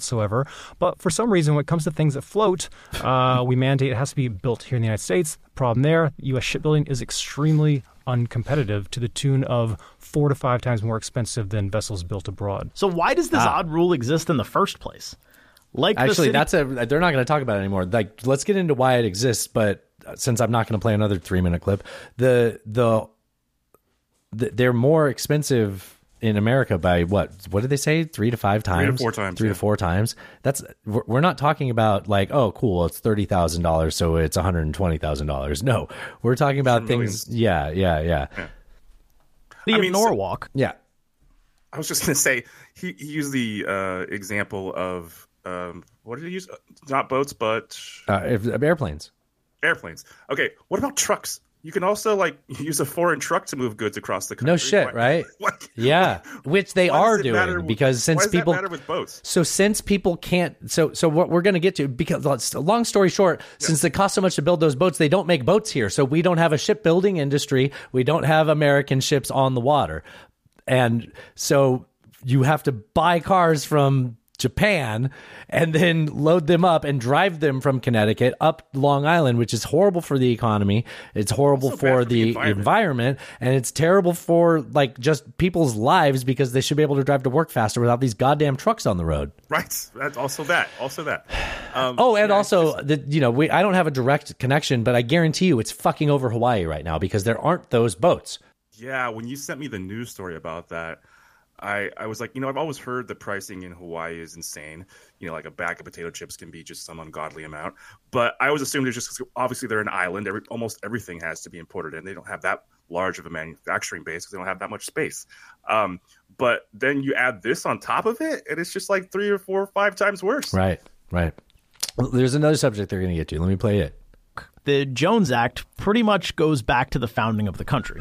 Back in 1789, one of the first acts of Congress was uh, to pass a very heavy tariff on the use of foreign ships. By the 1860s, 1870s, we started to see U.S. ships, far from being some of the cheapest in the world, tend to be 25 to 50 percent more expensive than those built abroad. This is a very predictable outcome. You know, uh, an industry that is not exposed to competition does not remain competitive. Hey, guess who wrote that bill? Uh, Mitch McConnell. What? in 18 whatever. I think it was 1789. I mean, he's not too far off. Yeah. Not too far off. Yeah, it's that's incredible that some sort of legacy legislation like that that made perfect sense then obviously, as he stated, it makes perfect sense then. Makes zero sense now. Our our economy has migrated from a manufacturing economy to a more knowledge based economy. Even without the competition from other uh, countries in shipbuilding, we would have had less manufacturing capacity for that sort of thing. That's going to drive up prices. Uh, it makes absolutely no sense. Why, Yeah, is- we're shooting right, the right. The, the and there's a lesson from this is that like uh, protectionist based policies aren't effective or they're not good to have as permanent things. Yeah, have over the them long term, certainly. have them sunset and have to be renewed. Like That uh, would make more sense. Yeah, and yeah, okay. I have other thoughts, but we got a lot of clips. Uh, Yeah, yeah. I did talk about it on Friday how they had no sirens. Uh, how the sirens didn't go off, but the you know the design of the sirens and the drills that people were taught is that sirens mean go to high ground because it means a tsunami's coming, and in the case of the fire, it was going towards the water. Therefore, that was the logic of them for not using it. I think that makes sense. Like, I don't know, man. I agree. I would have to know a lot more about that. That I'm open to hearing. Like I, you know, I'm open to hearing. Hey, they've done this investigation. It turns out, yeah, that guy just couldn't access the files that day, and he's using this as an excuse. I don't know, whatever. Um, but I mean that that makes sense. That makes sense, and you know, that it's a good reason to take an excuse that is reasonable and move on on that. Like we don't Yeah. have to believe it was fucking space lasers. Marjorie, I, that she said space lasers for other things. Uh, I do have a wackadoo of the week that um, I I'm really proud of this one because I, I don't know if you go to the same spot mentally when you hear this. The Maui fires began on August 8th. Today's the 15th. A- And I can order a book on Amazon called Fire and Fury, and it's the story of the 2023 Maui fire and its implications for climate change. Um, it's cool if you forgot how Chat GPT exists. It's new. like you should be able to hear that and just be like, "Shit, you're right. I'm going to delete my post." Um, also written by Dr. Miles Stones. Uh, I'm sure he's a real doctor. It has 13 reviews. You bitch. Like, like you just forgot that they can like have a computer write a whole book for you. Like, Well, and also you could have, And it's an ebook. manuscript. Oh, you could yeah. have a manuscript already written about environmental impact and negative impacts to society, and then this event happens. You add on that chapter, and boom. Why would anybody be writing a story about environmental impacts Yeah, as why? like that? That doesn't seem reasonable at all, though. Like you'd have to tell me that there's some sort of like societal connection that people would be interested in learning about that from. Yeah, all right. How about that? Isn't Oh, that something? It's not that is or it is that That's segment. something. wow. um, okay.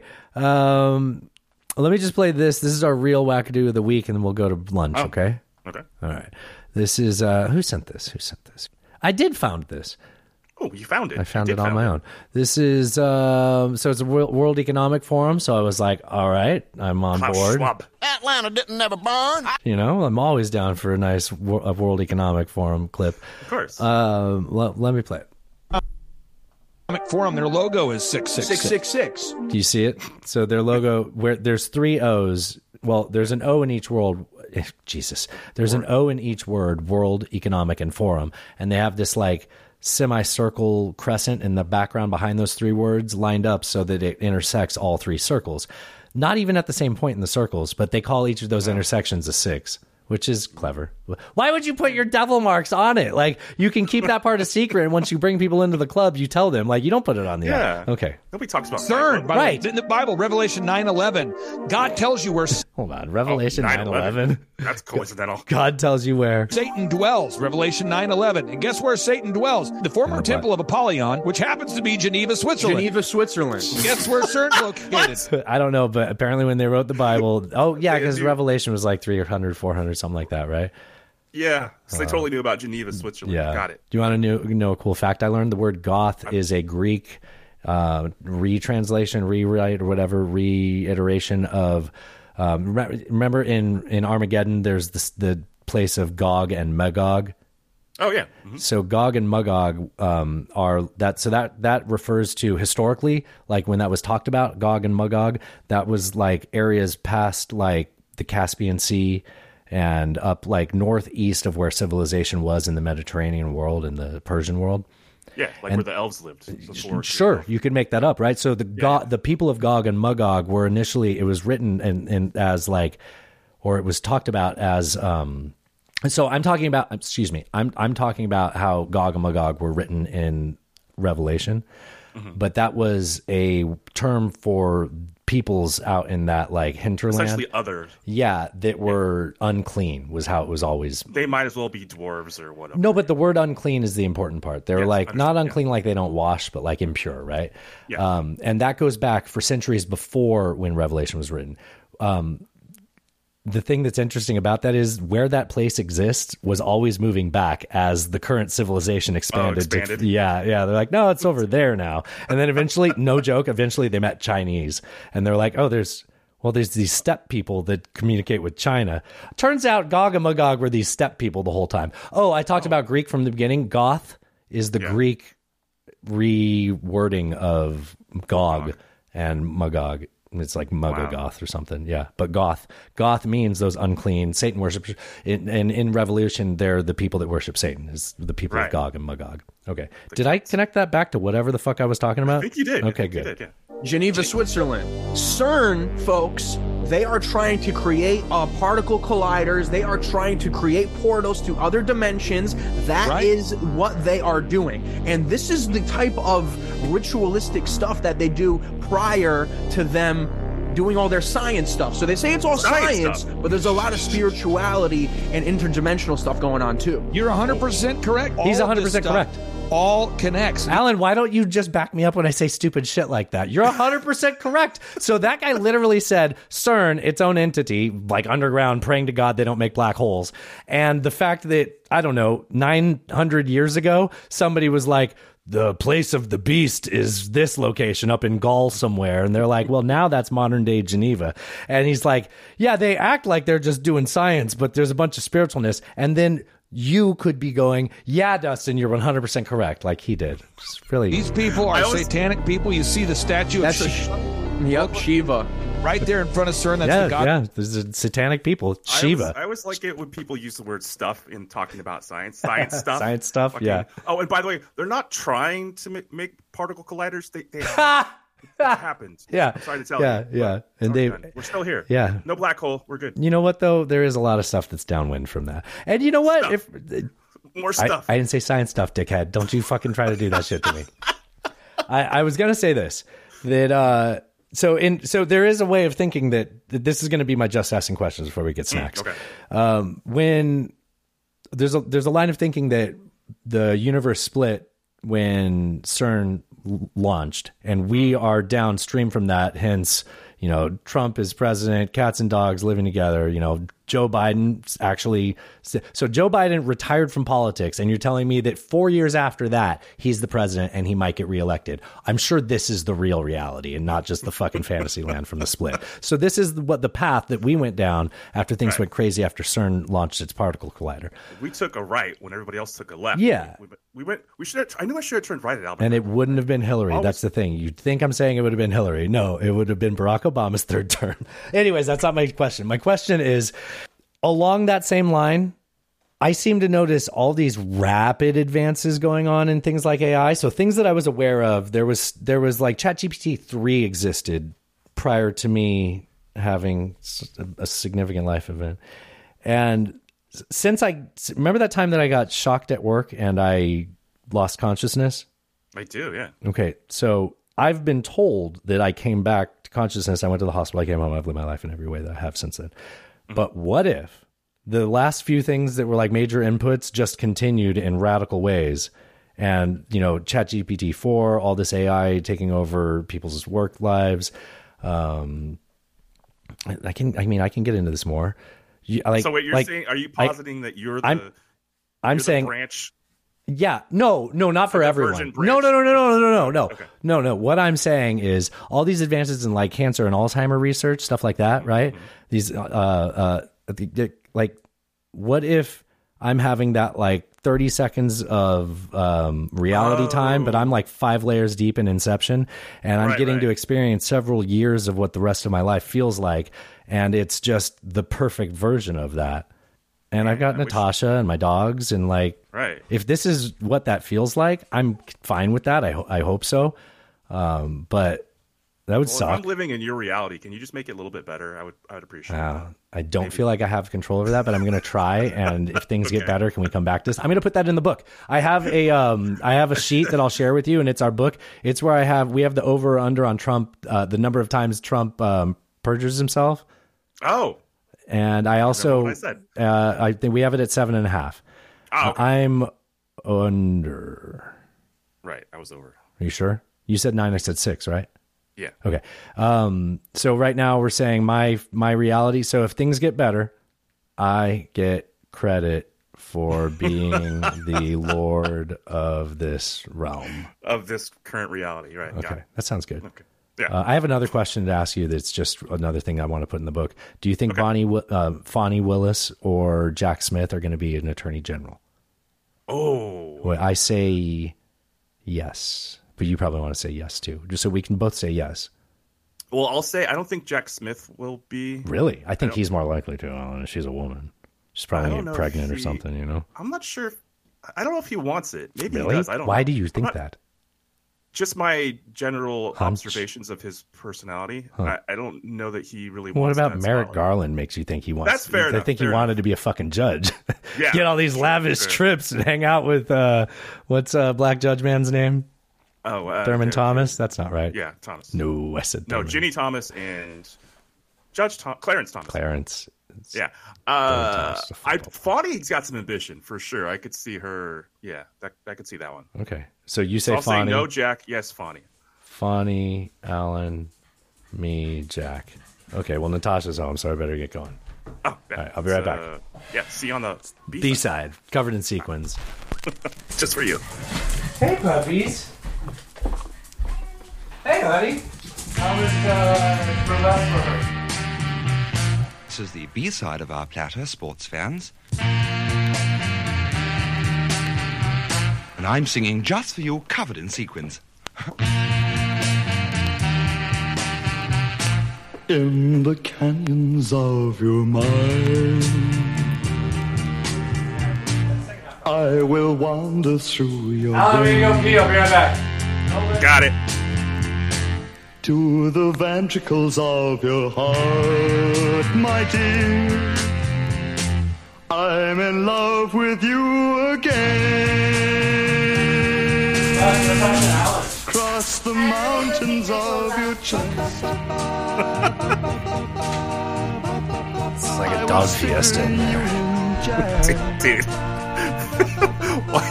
so while you were gone, I hear like her she's like out there playing with the dogs, and I hear her like talking to them with little tippy taps on the on the floor, right? And then you're like, I'm gonna go take a leak, and then you go, Tosh, talk to Alan. It- Do you remember what she said? No, I didn't hear. her. Oh, she said she had to take something off. Yeah, she literally said, "I'm gonna go take my clothes off," and I was like, "What the?" Uh, what you know? You living with a showgirl, yeah? This is what you know. It's what the life's like. You can listen back to that recording and hear me laugh. Oh, good. I'll look yeah. forward to that. I'll- you know what? I'll include it. I even thought I was like, "There's a sound where it dips in the song." I'll probably be saying, "I'm gonna go take my piss." Uh, what do you say we come back to doing the show, huh? Let's do it. All right. Oh, so I've made a, a permanent change to the show sheet template. So we always do best of the right, best of the left. Yeah. There's a third party in America, and we need to address it. So we'll do best of the Trump cult. So our first segment of politics will be the Trump cult. Um, I have this question written down here that I really haven't used yet, and uh, I really think that it's time to. Oh, you know what? Excuse me. I know I have good ones, and I was looking at an old sheet. That's what's going on. Forgive me. Okay. No worries. Oh, the debate's tomorrow night. I know. I know. I'm looking forward to that. Okay, send me timestamps. I'm not watching it. I will Um, definitely Yeah, you watch the three hours of cable news. I'll listen to the podcast. Yes. Okay. Okay, got it, got it. Um, did uh, hey, did you know that if Trump uses his advice of counsel defense, he'll have to waive his attorney-client privileges? I did know that, which is it's really funny. Probably not going to use that, right? Probably not going to do that. Because what does that mean? That means that they'll be able to be like, "Cool, can I see your fucking phone?" Like, exactly. So yeah, because I, I mean, if you think about it, it makes perfect sense. Like Right. you can't invoke that and then not allow the prosecutors to see what your counsel said, right? like, right. Oh yeah, because you could just be like, he told me that I was the son of God. Right. How can I not? Yeah, sure, sure. We'll prove it then. Yeah, prove it. Yeah. Walk on water, water and wine, leprosy. You can go down to Florida and cure the lepers. you know about that, right? There's leprosy in. Florida. Yeah. Uh, you still have to have a lot of contact, and there's a cure, so it's not like And most people like a, it's a very small percentage of the still population biblical. actually Still biblical. All right. Um, I'm going to play this. Thrash sent this in. I wonder if you remember this. This was the old debate. In fact, one of the prize of this country is the peaceful transition of power. and that 2016 no matter debate. How hard fought a campaign is, that at the end of the campaign, that the loser concedes to the winner. Not saying that you're necessarily going to be the loser or the winner, but that the loser concedes to the winner, and that the country comes together in part for the good of the country. Are you saying you're not prepared now to commit What I'm that saying principle? is that I will tell you at the time. I'll keep you in suspense. Well, okay? Chris- That- That's that's. I don't want to listen to Hillary. Can I not listen to Hillary? Like that Yeah, was. I didn't play this so we could listen to fucking Hillary. Um, yeah, like I, I remember that was fucking news, and then it was like you know a weekend and the new news cycle, and we just pretended like the major candidates and like I, I just yeah. Like he told you it. what he was going to do. Oh, he telegraphed it exactly. I told people he's never leaving the office, and they called me hyperbolic. Yeah, I remember that. You had TDS. Yeah, TDS. That's right. Um, I've got a few clips from the Lawfare podcast. I think each of them are plus over a minute long, so that means got to stop and interrupt and do some talk and talk. So here's the first one. This is that Roger Parloff guy. He's their old timey like Buzz Burbank style reporter who uh, Senior editor, Senior editor, yes, Something like that, yeah. Very senior Very editor, senior. yes. Uh, but a very sharp legal mind. So uh, let me play this. I think I like it when he gets always I do too. Yeah, I do too. Because he's very professional, and when he Yes. breaks into that, it's like, okay, you've offended his ethics, and he needs to. Yeah, yeah. Um, so this whole clip, happen often. But right, right. So this whole clip is about how juries don't care if defendants believe that. they're- If the def- so like we talked about right if the so what am I trying to say legal counsel thing So- like No, No, so one of the defense strategies that has been brought up as something that Trump's uh, legal team might attempt is to say that Trump truly believed that he had won the election, Won. and so so all of his actions post that are you know they're under they're the not- advice of his counsel they're they're Well, they're under, not only are they under the advice of his counsel, but he wasn't doing it maliciously. He really believed that you know he had been wronged in this election. But in reality, those were the two people that had something to gain from him believing them, and the only people that believed that. Meanwhile, he had more legal counsel emphatically and logically explaining why that is not, and begging him not to take the steps. Not just not just legal counsel, senior cabinet members. Um, you know, uh, you know, people who were in his circle, uh, his vice president. You know, like you know, wasn't Wouldn't it be funny if he? Do you, do you know how he always makes good insults for everybody with their nicknames? Mhm. What nickname would you think he would come up with for Mike Pence? I wonder if it's the same. I'm writing one down. I'll show you. Uh, he- something about no lead in his pencil pence. I don't know. That's no. Come on, it's always not like a lame description. Don't I you know, don't have to be always- creative. Honest, Uh, honest Mike Pence. Be honest, Honest. Mike Pence. Because that's what he said. He's Honest too honest. They called him too honest. He would use it as an insult, and it would work with his cult. cult. I almost said the c word, Alan. we say that word. Now. We do say cunt in this house. I'm a cunt. I'm a cunt. Um. Oh, so wait, I have more, right? Don't I have more? Why is this clip just spinning? I don't It's know. not playing. are overthinking this a bit. That, you know, we do think that Trump has an unusual state of mind because we know that he has this refusal to face facts. And it seems like, well, how are we ever going to prove subjectively that he's uh, he's lying? You know, we rem- remember the. Uh, he uh, insisted for a very long time that Barack Obama was uh, born Secret in uh, Muslim. Kenya. So, but I think while Trump's refusal to face facts is unusual uh, for an ex president, it's not unusual for a white collar criminal. And juries don't have a problem with this typically. Um, I think a very recent example is Elizabeth Holmes, a pretty, you know, somebody completely incapable of seeing herself in the wrong. But, but you go back, Jeff Skilling of Enron was another example. Yeah, Skilling or even that Shkreli guy, right? Yeah, I mean, so Elizabeth Holmes from Theranos, you know, believing that her test actually worked uh, or claiming to. Um, I, I I think that Parloff is being a little bit optimistic here. I wouldn't generally categorize him as an optimistic No. person. The only thing I would say is this segment is in the Trump cult um, segment of our show sheet, and I think that Show for, sheet Otani. for at least for at least the last six, maybe six and a half years, there has been an alternate universe in which Trump I- exists, and like I, I I just said that before we went to half. I, yeah, but I'm hesitant to rely on what his normal instincts are about juries. I, I don't know if if any normal. Oh, I get that. here. Yeah, I get that. They talked about that later on in the show. Did you hear that? I did. I heard. How did they address that? I forget right now.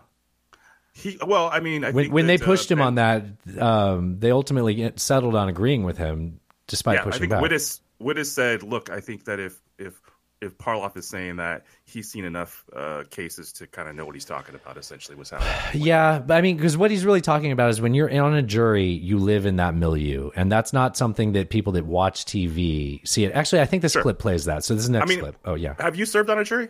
no, thank God. Oh, I have. I have. And I, I would say it is um it is perspective shifting. I mean, you you would take it seriously. You take it very seriously because you consider yourself what if I was on the other end of this? Like we think that we think about these things all the time, but we don't. We go No, home, we live our actually in lives. that moment and you're like, okay, I'm a jury of this person's peers and if I were to be in his his or her seat, I would want a jury of my peers to treat me fairly. Whether, you know, I'm in the wrong or not, I want them to treat me fair. And anybody that really- is too particularly biased, jury selection weeds out. And we're thinking they're like, we're, no, there's only two types of people in this world. No, there isn't. There's people listening on Taken, and they're going to aim for people like us. Right, right. Well, I mean, except for that one dude with the um that John Cusack played with the tobacco trial. Remember, he was, you know, he was. I don't remember. Is this Inside Man? Yes, I think it is. My yeah. friend lost his virginity to that movie, and he would always talk about it. Such a weird movie. Well, but he thought it was funny that it was at the theater and that it was called Inside Man, and I was like, yeah, but it was a chick. Oh wow. Yeah, because it'd be funnier if he was gay, right? Yeah, but that's still a great story. It is a good story, but you get the inside pun. I right? Oh, understand. Oh, good. All right. Yes, I get you. bluff with them. You can't give them, you know, little soundbite defenses. Those backfire. And so what I did in my article is I, I looked at those false statements and other indicia of, of bad faith and malevolence. indicia. And I uh, divided that uh, into, uh, I came down with uh, ultimately uh, that there were eight what I called anchor lies. And I, I don't think I'm making this up. I mean, six of them are highlighted in paragraph 11 of the indictment. Trump's lies. These are the, these are the Whopper election lies, which, he, you know, he's going to show that Trump made over and over and over, despite numerous authorities explaining to him that they were false. And, and then in addition to those anchor lies, you have 16 ancillary lies, many of which are breathtaking. There are six of what I call flapping red flags of bad faith. These are the ones you've all heard. These are things like find me 11,780 votes, or him saying to Vice President Pence, you're too honest. or Honest. him saying to uh, Att- Attorney General Rosen, uh, just say the election was corrupt and leave the rest to me.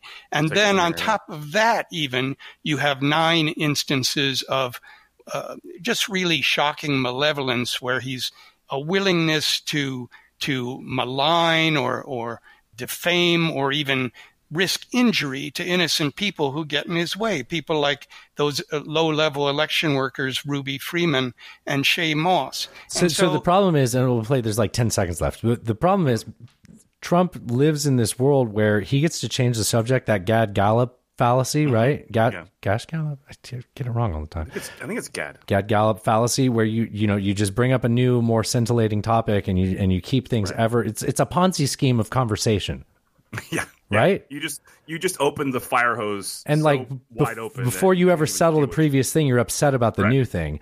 And but like the thing is when you are within the constraints constraints of confines and constraints of a courtroom Mm-hmm. you don't get to use that.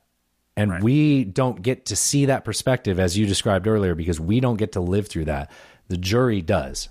That's how they could find the you know the I Also, know. they also never convict of- cops except for some one. of the some of the magic, I'll say quote unquote magic, uh, that Trump has when he's speaking to a large crowd is his ability, his his rhetoric, Mhm. his ability to be that like the pre that Baptist preacher. I don't Sure. want to single out religion, but the preacher kind of vibe where he uses his rhetoric to get people going and to get them on his side, Yeah. get them pumped up. That's he's not going to have the ability to do that in a courtroom.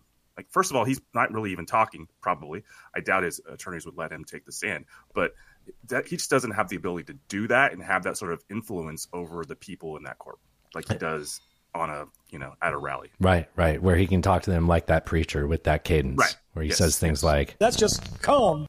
or, Haven't even had the Holy Ghost come in you. you know? Right, right. I think there's 10 seconds left. Hold on.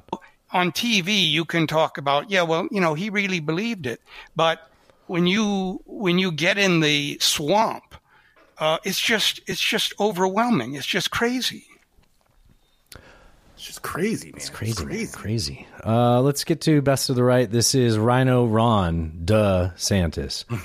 it's a good nickname. I don't know. Maybe, pretty good. We, we we have a strand in our in our party that views supporting Trump as whether you are um, a, a- a rhino or not, and so you could be the most conservative person since sliced bread, unless you're kissing his rear end, they will somehow call you a rhino. So it's been totally detached from principle. We we we have a I like that he's talking about like the finer aspects of a rhino, which is just a stupid fucking word. Like it's basically saying like you're a poser on political. It's like, well, I'm more of a Republican than you, therefore you're not a Republican. It's like, no, you're making I'm not a Democrat. Like why? Like what? These words shouldn't matter to you. It shouldn't matter to you when someone calls you that. And like, I mean, I get it. You try to deflect and ignore it, and then people start using it because Donald Trump said it. And But he would be so much. He would be in such a better place if he would just confront this. If he would just Explain. take it on head on like Christie, I think he'd be in Oh. a far better place. By the way, I was I was He can't get over his past. He endorsed him too much in the past. He'd be a There was- hypocrite. I was watching a um, a political pundit who does like debate uh, training for politicians. Right? That's probably not the right. Version. You know what? That guy better catch on to Ron DeSantis because he's young enough. 60 year old Ron DeSantis could be, I was the guy who had a career and then Trump fucking burned me. Here's what I've learned from hitching my wagons to him. Interesting, interesting. Anyway, so this this uh, debate strategist, I think that's a more accurate Okay. term. Um, he said that DeSantis has tells when he's upset or Yeah. exasperated Uh-huh. during a debate, and then they showed videos of it. Holy shit! So he starts to like grind his teeth and move his jaw left and right when he's like uncomfortable or exasperated or. Sort I've of seen like- it. Yeah, they showed like four or five instances. I was like, "Holy shit!" Yeah, I'm at press excited to watch the debate conferences and stuff. Yeah. yeah, I want to look for it. Oh, man. Find clips of that. Yeah. Yeah, I will. I will. Um, this could have been wackadoo of the week. This is uh, one of those man on the street interviews with the good liars. Um, I still can't tell if some of these guys are plants, honestly. Took a Pfizer is owned by Pfizer. Anybody take a Moderna is owned by Moderna, and they're calling the species Borg Genesis. It's not even a human anymore. It's a Star Wars episode, Star Trek episode, I'm sure. Yeah, called Borg Genesis. What? It's not even human. The people who took the vaccine, they're not considered human anymore. Wait, wait, the people who got the vaccine are no longer no human? longer human. No, and they're actually owned. They're enslaved by Pfizer or Moderna, whoever they took the shot from. makes So they're public. They're their property. People who took the vaccine are owned by Yes. Pfizer now and are not their human. Genetics has changed, so they're not human. I've never seen him So do this. they're a Borg Genesis that's owned by Pfizer, or they're a Borg Genesis that's owned by. And there you have it. Uh, we are in Laguna Hills talking to people. He just walks away from him and like closes off the interview. I've never seen him do that. He always stays and just says like maybe there's more to get. Just keep it rolling.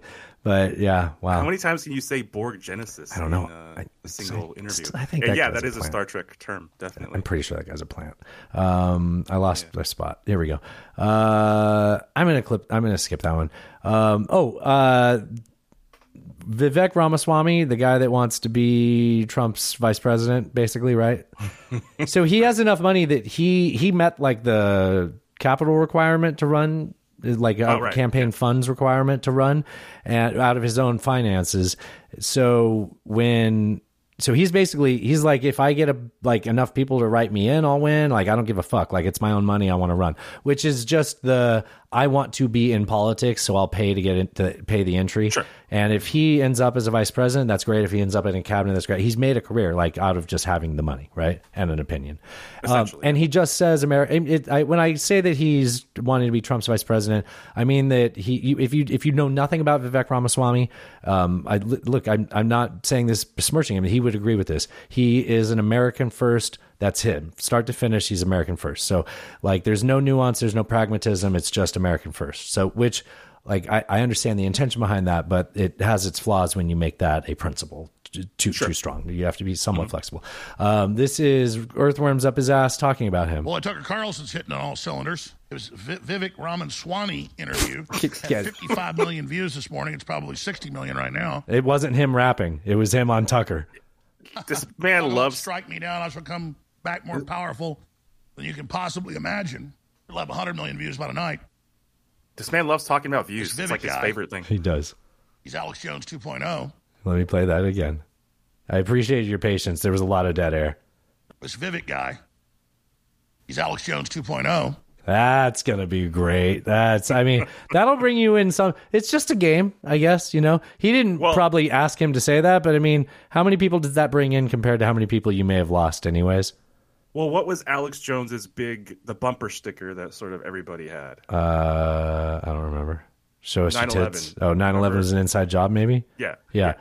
So Vivek Ramaswamy, I'll try and say it better than he did, um, has said on the record that he believes the U.S. government hasn't given us the whole truth. So I looked for that clip. He says that the Atlantic uh, misquoted him, and then Yeah, the then they- Atlantic said, "Here's a link to our uh, story."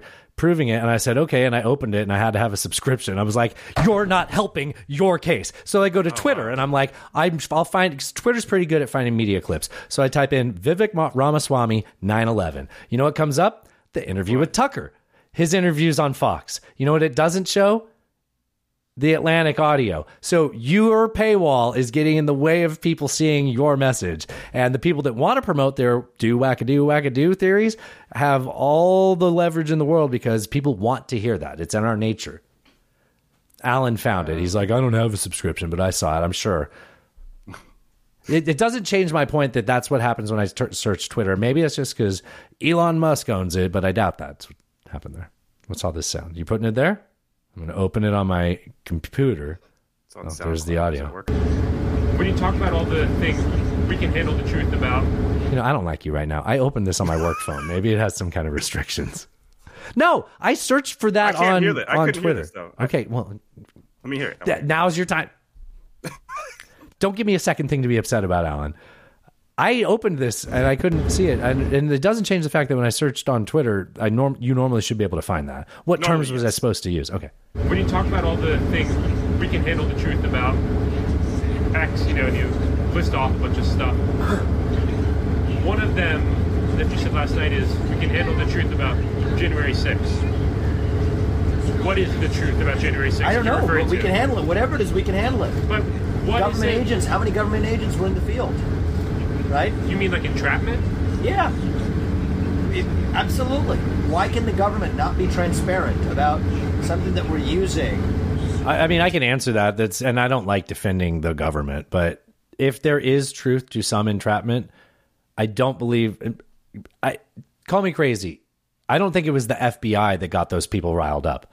I saw the people getting riled up, and it was the president and uh, Josh Hawley with his fist in the air, and yeah, yeah, Alex and, Jones, too. And there was, you know, there were. I mean, Roger like, Stone, look, like, feel free to turn off the podcast. The Oath Keepers and those other people were involved in getting that stuff riled up. Now, you can say that there were. I, I would not be surprised if there were agitators that were trying to get those people in turn riled up. I don't think that like like none of those. The problem is when you single that out, you're talking about that as if that exists in a vacuum, and it doesn't. The people that were there were follow not following the president's orders, but they believed in what the president said he wants, and they are like they they they they want to accomplish what he's inspiring them to do. And I don't think that you needed the FBI to do that. And, and case in point is a lot of the people did just walk right into the Capitol. Yep. And and walk around. And a lot of them also went we wild. have- And that's the whole point is that you have that mixed up in that group. And you had enough people there that with or without the FBI, those people were doing that. I'm try- I- I'm not trying to fucking play both sides also- here. I'm just trying to say that like it, it's rational to realize that that many people in one place upset and agitated, you're going to get that type of an outcome. Also, we have testimony from the what now hundreds of people who were there who were prosecuted who said that like I believed this and I believed we needed to take back our country. I believed we needed to take a stand, fight like hell, and that's why I did it. Not because some like Antifa double agent talked me into it. That's that's not what they're saying. Right. They were caught up in the moment. Right. I understand that people Right. get caught up in crowds. Totally. Anyways, I don't, that's not the, this. The Yeah, that's true. though, is- let me go to you here. know, the kind of tactics used to fight terrorists. If we find that there are hundreds of our own in the ranks of the day that they were, that they were, I mean, Well, there's a difference between entrapment and a difference between a law Oh, I thought I was on the. and so, but I don't know the answers. We deserve to know the answers, right? We, we the people, we did a Jan 6 commission. There are certain questions you can't ask. We did a 9/11 commission, and there are federal agents on the plane. We deserve to know. And if there, if we're in a Jan 6 commission, and there are federal officers in the field, we deserve to know. Just tell Oh, you know what? I keep thinking when he talks, and then I distract myself. What I meant by all of that, and I mean about this, is proving that point about what what he's saying in a vacuum might be worth understanding. But in this moment, while we're trying to settle on the truth on this, in a in a way that we can consume it and then move on, and then gather the rest of the information later, that is a distraction. Sure. That's all I mean. So if there were federal agents on the planes in 9 11, I'd like to know about that. And I agree with you. Good point. In 2001, 2002, while they're making the commission, I can understand why they're like, I'm not going to get obsessed and distracted by that. The rest of this proves itself. I mean, I, I, I have my thoughts on what I just said, but um, yeah, yeah. And I can, and I'm open to being wrong too. I should say that. I think we can put that to bed. You Okay. or- Yeah. yeah, Yeah. I think it's good. Um, I think that's it. So that's uh, that's it with. Uh, oh, th- I have a, I have another. So I guess I did tell you a little bit about who Vivek is. He's also the person that said that he would run the country if he was president, the way Elon runs Twitter. And as he elaborated on that, yes, he did mean he would fire a lot of people the way Twitter laid people off, which. I don't like the size of our federal government. I'm going to say, though, I don't think you should run for office saying, I'm going to lay off hundreds of thousands of people. This is how we make an economy. Like, that's going to have its consequences, too. So, like, just from people, even as someone who wants that, that's not going to be the way to do it. That scares me. You know, like, you, mm-hmm. yeah, okay. Um, okay, let's get into making fun of the left because this is appropriate. Uh, I believe in climate change, but some people really should not be the. Um, maybe we shouldn't keep promoting these fucking children to be the spokesperson from it. You can stick to the actually educated scientists that have dedicated their life to understanding it. Being good science communicators. We don't have to be like, you're 17, you're going to inherit this world. What do you think? the temperature gets hot enough, for Hot. example, um, He talks like Andrew Tate. Hot.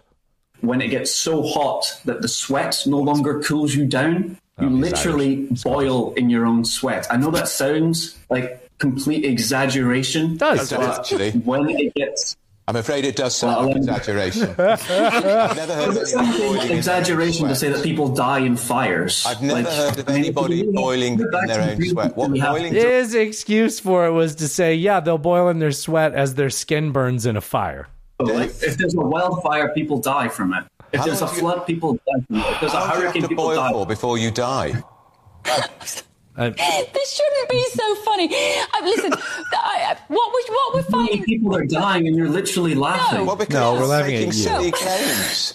Boiling to death. Not silly claims to say that the climate crisis causes wild. Tomorrow it's going to be 213 degrees, and we're going to be like, fuck, that kid was right. It got past 212. Fires. If there are elderly, if there are elderly people who might be vulnerable in the very, very hot weather, and I agree with you on that, then those those those care homes, the people, the hospitals might be looking after those people, have a responsibility to have to- keep those people cool and to. Pre- But if you're going to come out here and say things like we're boiling and it's impossible to do that until we get to 212 degrees as a planet, Fahrenheit, guys, um, yeah, you're undermining the fucking message, right? Absolutely. I mean, this is the problem with. And then he gets on there and virtue signals at them. You're laughing. You're literally laughing. Yeah, because you're a boob. Or, uh, you know, I got. Uh, Yeah, I a understand. cunt. He's, he's reaching for some sort of metaphor that he thinks will prove his point, but that was just a bad. Just say, I, oops, sorry. Didn't mean literally I messed boiling. that up. Yeah. That's not what I meant to say. Done goofed. Name me a single objective we've ever set out to Let- accomplish. let me- that we- I think I, Greta hasn't done that, so I think you know. No, she just gets carried one, by like. dude zero. She gets carried by like two or three people. And that's funny. And she just does that toddler look where she's like, "You have to hold me." All right. Uh, Joe Brandon said something amazing. I don't know when he fucking said this because I'm pretty sure he's been on vacation since like May. But uh, and they keep showing him doing things, and he's like, "Yeah, he interrupted his vacation to go to Maui. He interrupted his vacation to go to this." It's like.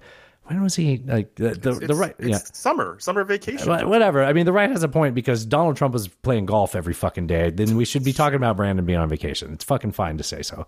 I mean, I've seen him in Tahoe and Hawaii and somewhere and Rehoboth Beach. I didn't know. I don't. Did he stop in Tahoe because going to Hawaii was too stressful? Like, I. Oh, I okay. a massage. I don't. I mean, he has a plane, so Jeffrey. Epstein had a plane and got massages. Is that what you're saying? All right. Um, it's just where my mind Dude. went. Sorry. Can I tell you something? I so I I, so. I fell down a, a YouTube rabbit hole. Uh, I think on Saturday night maybe, um, and I found this video about uh, it was like four times Reddit warned not Reddit, uh, 4chan warned us about something, and there was a, one of the times was about uh, Epstein and Epstein Island. Dude, there was some wild shit in this video involving Roger Stone, which I'm not going to say on this podcast because it's un, you know, it's just libel. But uh, wild. We shit don't make money off this.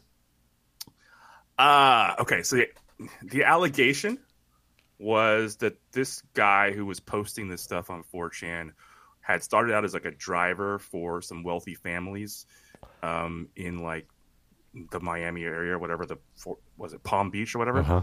Um, and ended up because he was good at his job and he was very discreet.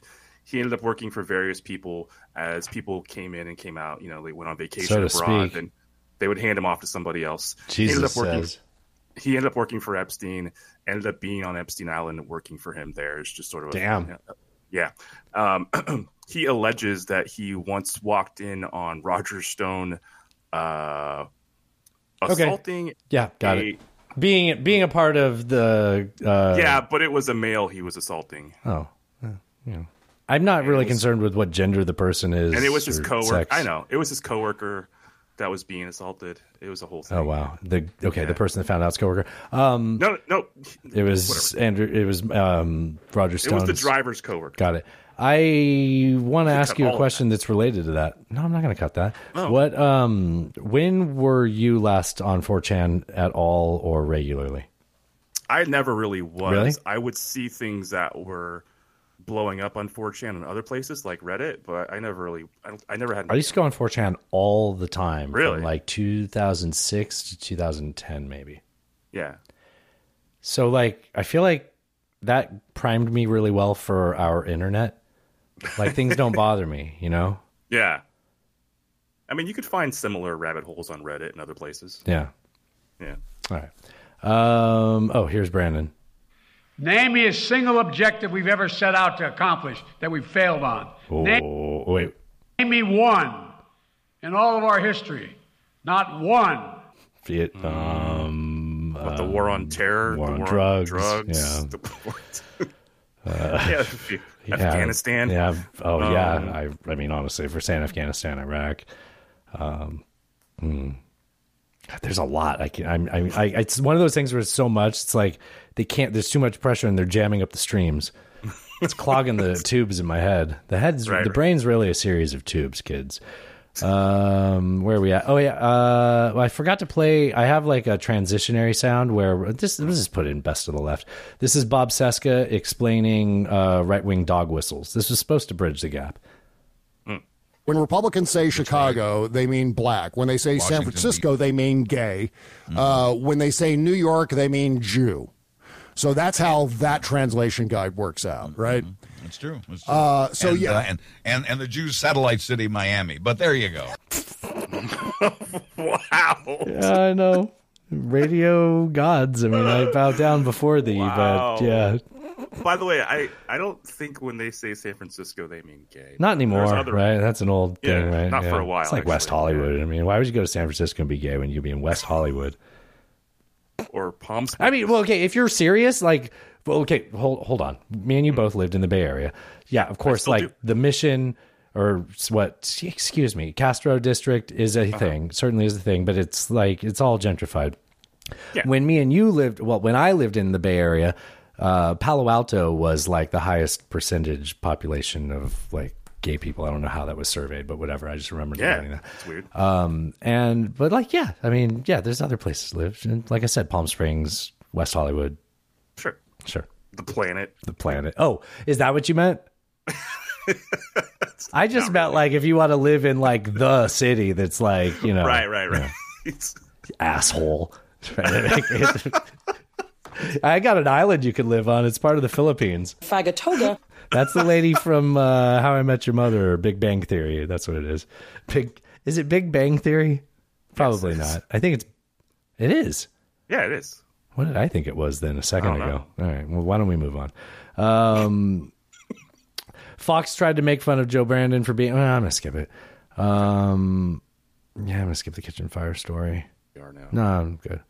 Let me play this. So Fox was trying to show Joe Biden talking about um, how away he. Uh, this moment was Oh, I see. they tried to talk about how Biden was too late to Hawaii, and uh, really they were showing his clip. I, I don't I don't have clips from him. He had like an eight minute speech that he made in Maui today or yesterday. Yeah. He talked about the banyan tree. Yeah, yeah. From what I saw, it was a good speech, but they they watched it and they were like, "Well, we don't really have anything we can say about that, so instead we'll just say he was too late and uh, he lied about he did stretch the truth in something I'll get to after this." Oh, his Um, house? His house, yeah, that was in the book we read. Don't he's been using that for for years. He recycles his stories because he's an old man. Like he's like your grandpa or your uncle that always tells the funny stories around the table. By the time you grow up, you're like, okay, I've heard them. Um, and they, they tend to shift. Like, yes, to change right. over yes, time. yes, yeah, as old men do. The uh, so so they, so they can't really criticize his speech. They found that one thing and they said, well, he's lying. And here's here's his whole series of lies, which is a great. It's a great clip because they don't even have his best lie. as his proclivity to exaggerate and his lack of empathy. And on the subject of exaggeration, let's take a walk down memory lane. I uh, was sort of raised uh, in the Puerto Rican community at home. I remember spending time Puerto Rico. at the, you know, uh, go, going to uh, the, uh, you know, the Tree of Life Synagogue, speaking with the. I used to tell What? Frank Church this. I got a. I, This one's too long. He said he got a job in because we think, not a joke. Idaho or something. Such a beautiful, beautiful state.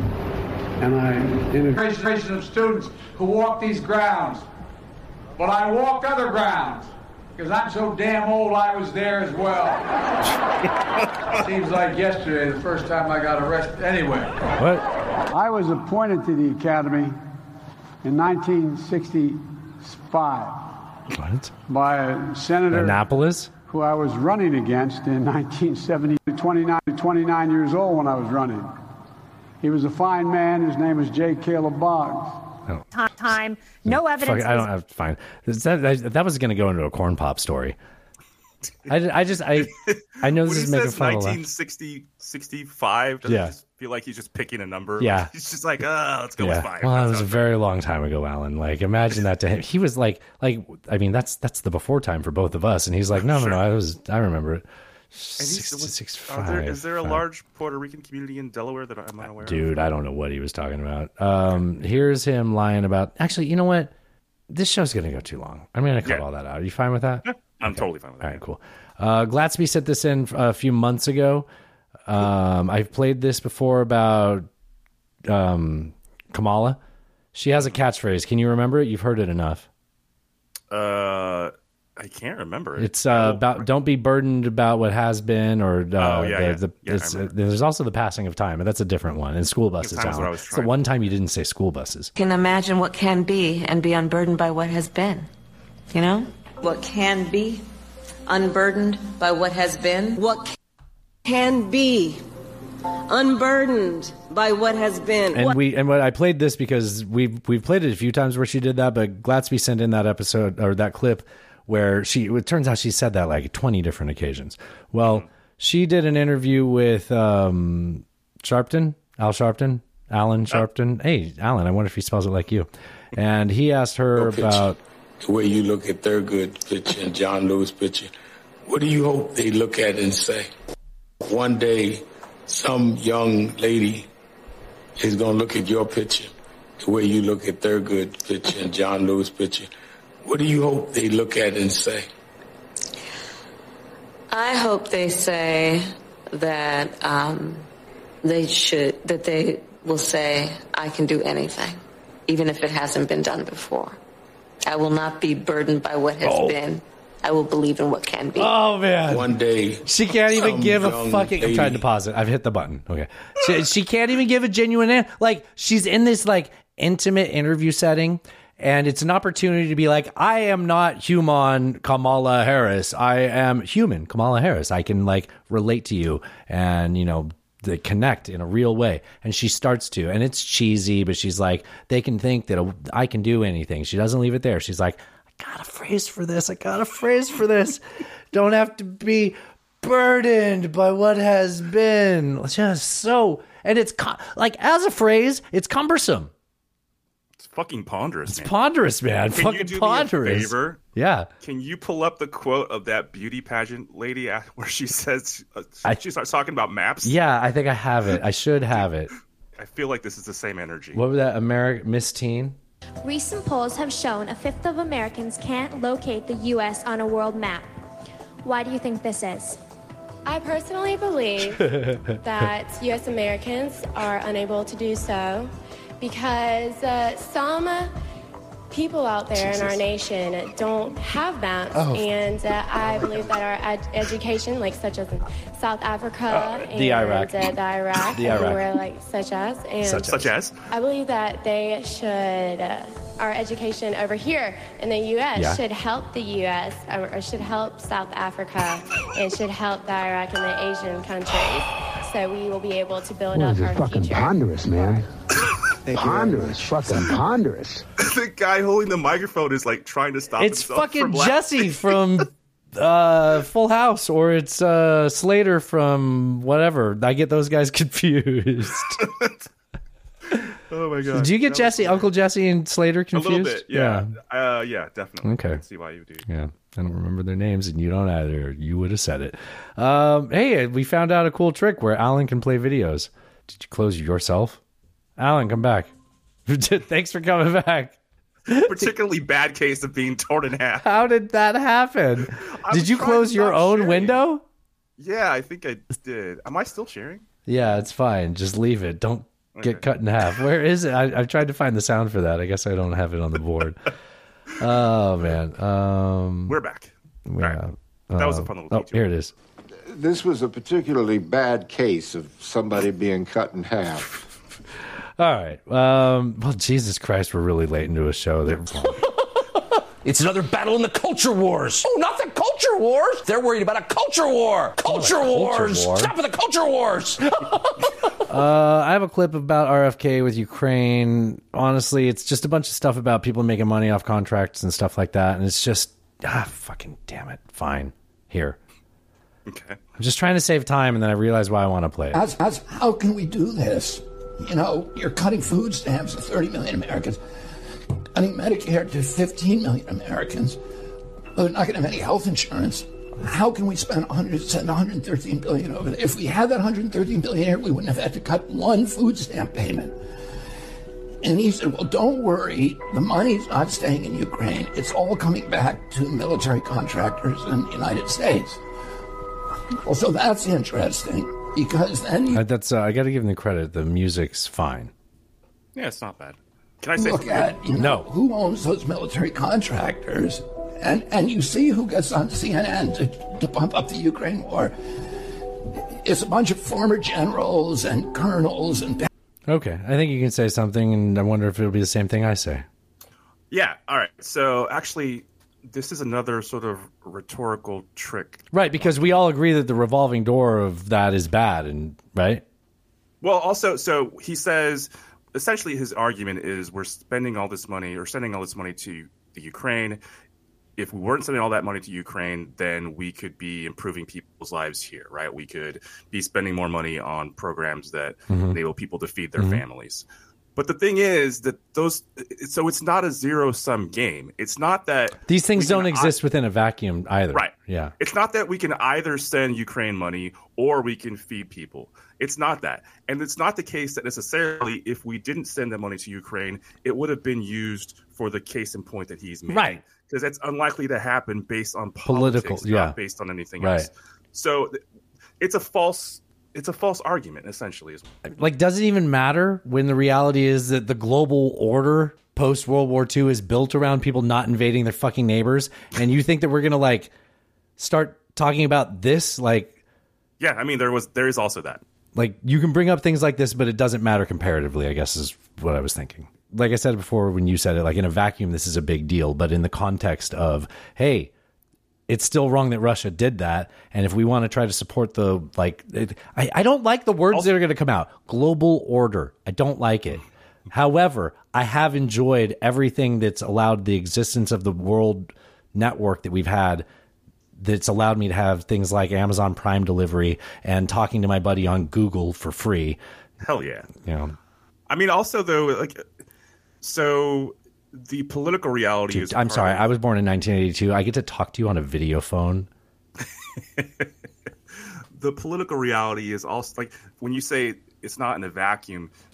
The other thing you have to take into account, beyond all the things you just said, is also the political reality of what is likely to pass. right. Like you said like they're not going to go do those things. Right. No. right. Yeah. So so, he makes these pla- he talks about these platitudes and they connect with people because they're things that are important and you're a good person to be like i care about that.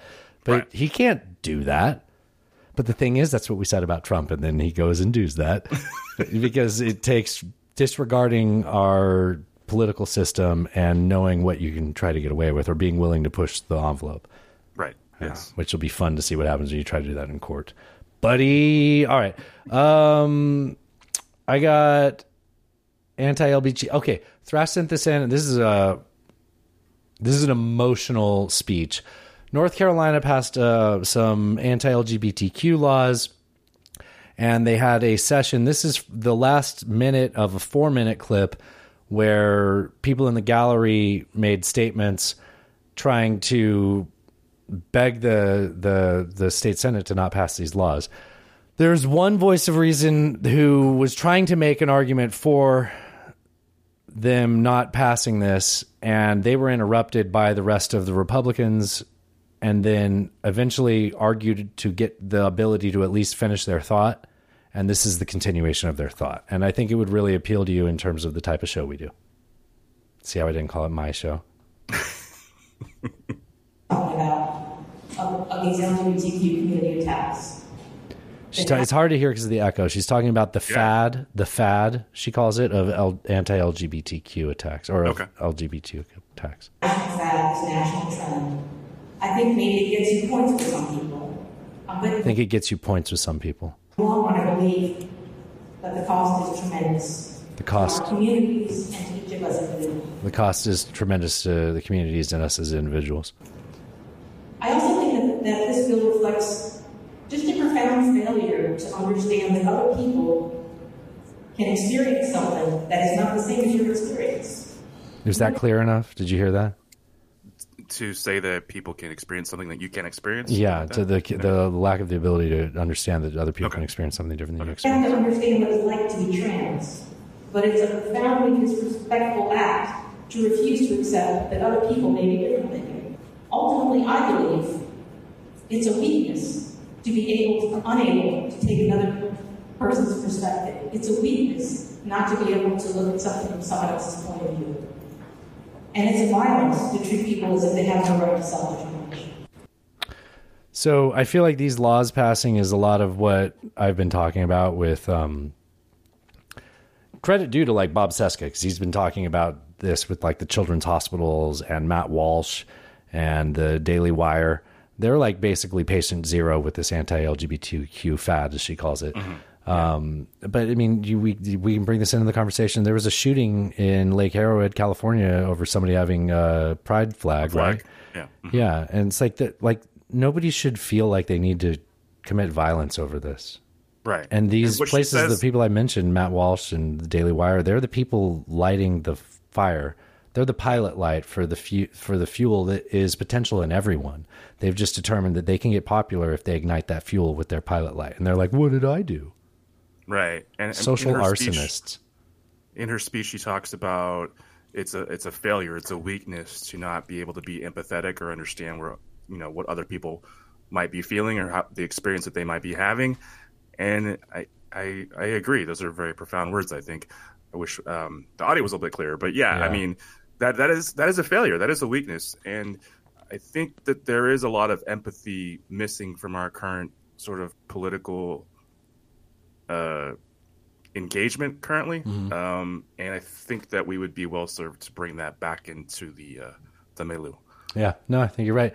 Uh, let's let's pivot from that. Thrash sent that in, and he said, "Play this, but I'll need a palate cleanser afterwards." So here's our palate cleanser. This is Oliver Anthony Michael Hall. Um, Oliver Anthony talking. Uh, Oliver Anthony is the musician that did the Richmond North of Richmond song that's been all the I way. mean, we are the melting pot of the world, and that, that's what makes us strong is our diversity, and we need to learn to harness that and appreciate it, and not use it as a political tool to, to keep everyone separate from each other. You know. They- But this is the uh, this is the GOP hero according to the Washington Post, right? Can you talk about what I'm talking about? Because I'm, I'm, that upset me. Yeah, so You're the I one with the heard- subscription, elitist. I, I haven't heard this song. I, I heard people talk about the song. You still haven't Uh, heard it? No, I haven't listened to it. How dare you? I know. I've heard people talk about it. There was one gentleman in particular talked about it. Do you like folk music? I do like folk. I don't, I don't even call it country. Yeah. Okay. So talk about the song then. What have I missed? Uh, I've heard- so I I feel like it's almost like a Woody Guthrie populist Okay. um, folk song. I feel like it's a song that has been sort of taken by certain uh, characters on the right, and they've made it into like okay. They also play Creedence Clearwater going saying that ain't me. I ain't no senator's son. Some people go, born to raise the flag as they show a fucking American flag. It's like yeah, that Well- song was written sarcastically about those people, ironically. Right. I, yes, I understand. My sense is that the the way the the Talk- artist I'm not talking to you. I'm talking to Wrangler Allen. my sense is that the way the artist is expressing himself in the song is not the way that it is being Right. portrayed by people on right. the right. And they They're and, trying- and people on the left are quick to be like, "Look at the new Kid Rock," you know, Right, because we we can't uh, we can't possibly tolerate any subtlety, right? Right. And so it's become a it's become a, a narrative on both sides, right? And it's and the artist, at least from what I've seen in every interview he's, he's done, talking about elitists. He wants no part of it. Like He's Alan, like, look no, at pull up a map. Pull up a map. Show me where Richmond is in comparison to Washington D.C., New York, uh, Philadelphia, basically them Yankees. Guessing Richmond's just south of of Washington D.C., ain't it? It is. Yeah. Oh, how about that? So then these motherfuckers at the Washington Post are like, well, this GOP anthem by this uh, gentleman that seems to think that anybody above, above this line is a Republican. Well, I'm a. Uh, is a, like, no, he's talking about elitists. And it's talking about people. Have you read? You've read the lyrics? Yeah. You know what? If you don't want to read the lyrics, can I interest you? Not the listeners. I encourage the listeners not to do this. You know how I listen to 13 hours of podcasts a day, so you don't have to? super fast. I listened to the All In podcast. Dude, they they did I kind of jumped off that train. they did the I know, I know. I don't I don't it's not in my favorites anymore. Um it- they they broke down like lyric by lyric this song. Alan, who are the people of the All In podcast? You don't have to know their names. I mean, They are they are elitists. They are they are venture capitalists. venture capitalists, multimillionaires. Venture capitalists are the people that help the elites become elites. yes. They're like, I have so much money. I want to make sure you make money and I make money off of you making money. Okay.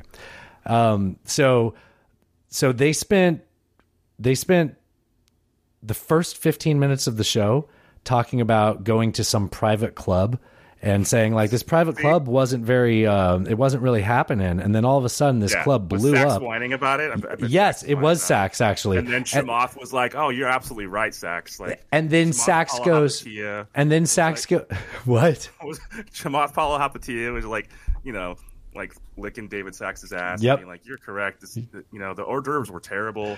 They didn't have any good souffle. And then they go, the scene just lit up because Drake was there. Anyways, let's spend the rest 45 minutes talking, breaking down this populist anthem and talking about, and guess what? And they're like talking about how right he is and how, you know, these, uh, the industrial sector in the United States has lost its momentum. And, you know, as, a- as a society, we've really lost our way and we've let these people down. It's like, motherfucker, you are the problem. Like, it's unbelievable, right? yeah, I could predict what that would sound like. Yeah, it, it makes you not want to listen to it, but Yeah, I really hate does. I hate listen. Um, Hey, let's move on over to Tennessee. Tennessee held a special legislative session about Oh, is this uh, some Tennessee ass shit? Tennessee ass shit. So we're in the culture I wars. saw this. They um so we- so the the legislative session went by really fast. In one day, they banged through. I'm not talking about right now. Like two months ago, they banged through all the like backlog of shit because they're it's a, they have a they have a GOP supermajority. There's one party that runs the whole fucking state. So they're like, cool. In subcommittee, we'll decide what'll go in front of the whole uh, House and Senate, and we'll go and vote on it. We'll do. They they did it in like three hours. They went through like a thousand bills. They're like, this one bang, this one bang, this one no, this one bang. Like they just ran through the whole thing. I'm not joking. And then they went home. And then this, the the governor, a piece of shit, fucking, he ran a uh, service company that either he started or his family did called Lee Company. Um, they're a direct competitor to my fine organization that I am an employee of. But uh, the he divested himself, and be, as he became governor, he anyways, I, I always think about that aspect of his life. The he called a special legislative session where they were going to address the gun violence from the shooting at Covenant. And the Republicans, the rest of the Republicans that aren't the governor, he's a Republican, said, you know, this is stupid. We shouldn't have to come here. And they, since they're running the show, they're like, here's what we're going to do. They made a plan. And this is what it sounds like when 36 bills, no, when the entire agenda of the legislative session gets dismissed within 36 seconds. have a full quorum to Oh, be wow. able to conduct business today.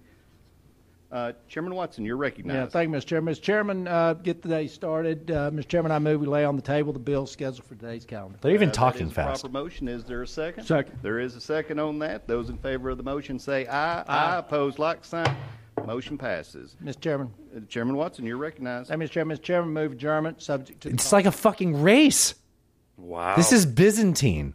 It's like you listen to your podcast. This is they're like at two All two x those in favor of adjourning, subject to the call of the chair, say aye. Aye. Those opposed, say no. Ayes have it.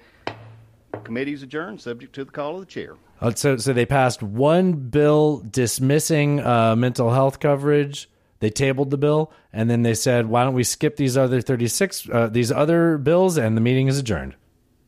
I got a golf. I, I got a tea time. I got to get to. Like you know. The thing is, like, even if you like this, that should piss you off. Even if you like what they accomplished, that should piss you off, right? Like, this is not sustainable. It's like when we look at China and we're like, okay, thing is, that goes against human nature. Like, nobody wants that from their representatives. If this shit costs me all my money that I get taxed, well, we don't get state taxes here, but that I pay in my in my in my taxes and my property tax and all things like that, fucking get taxed. I just don't have income tax here. Right.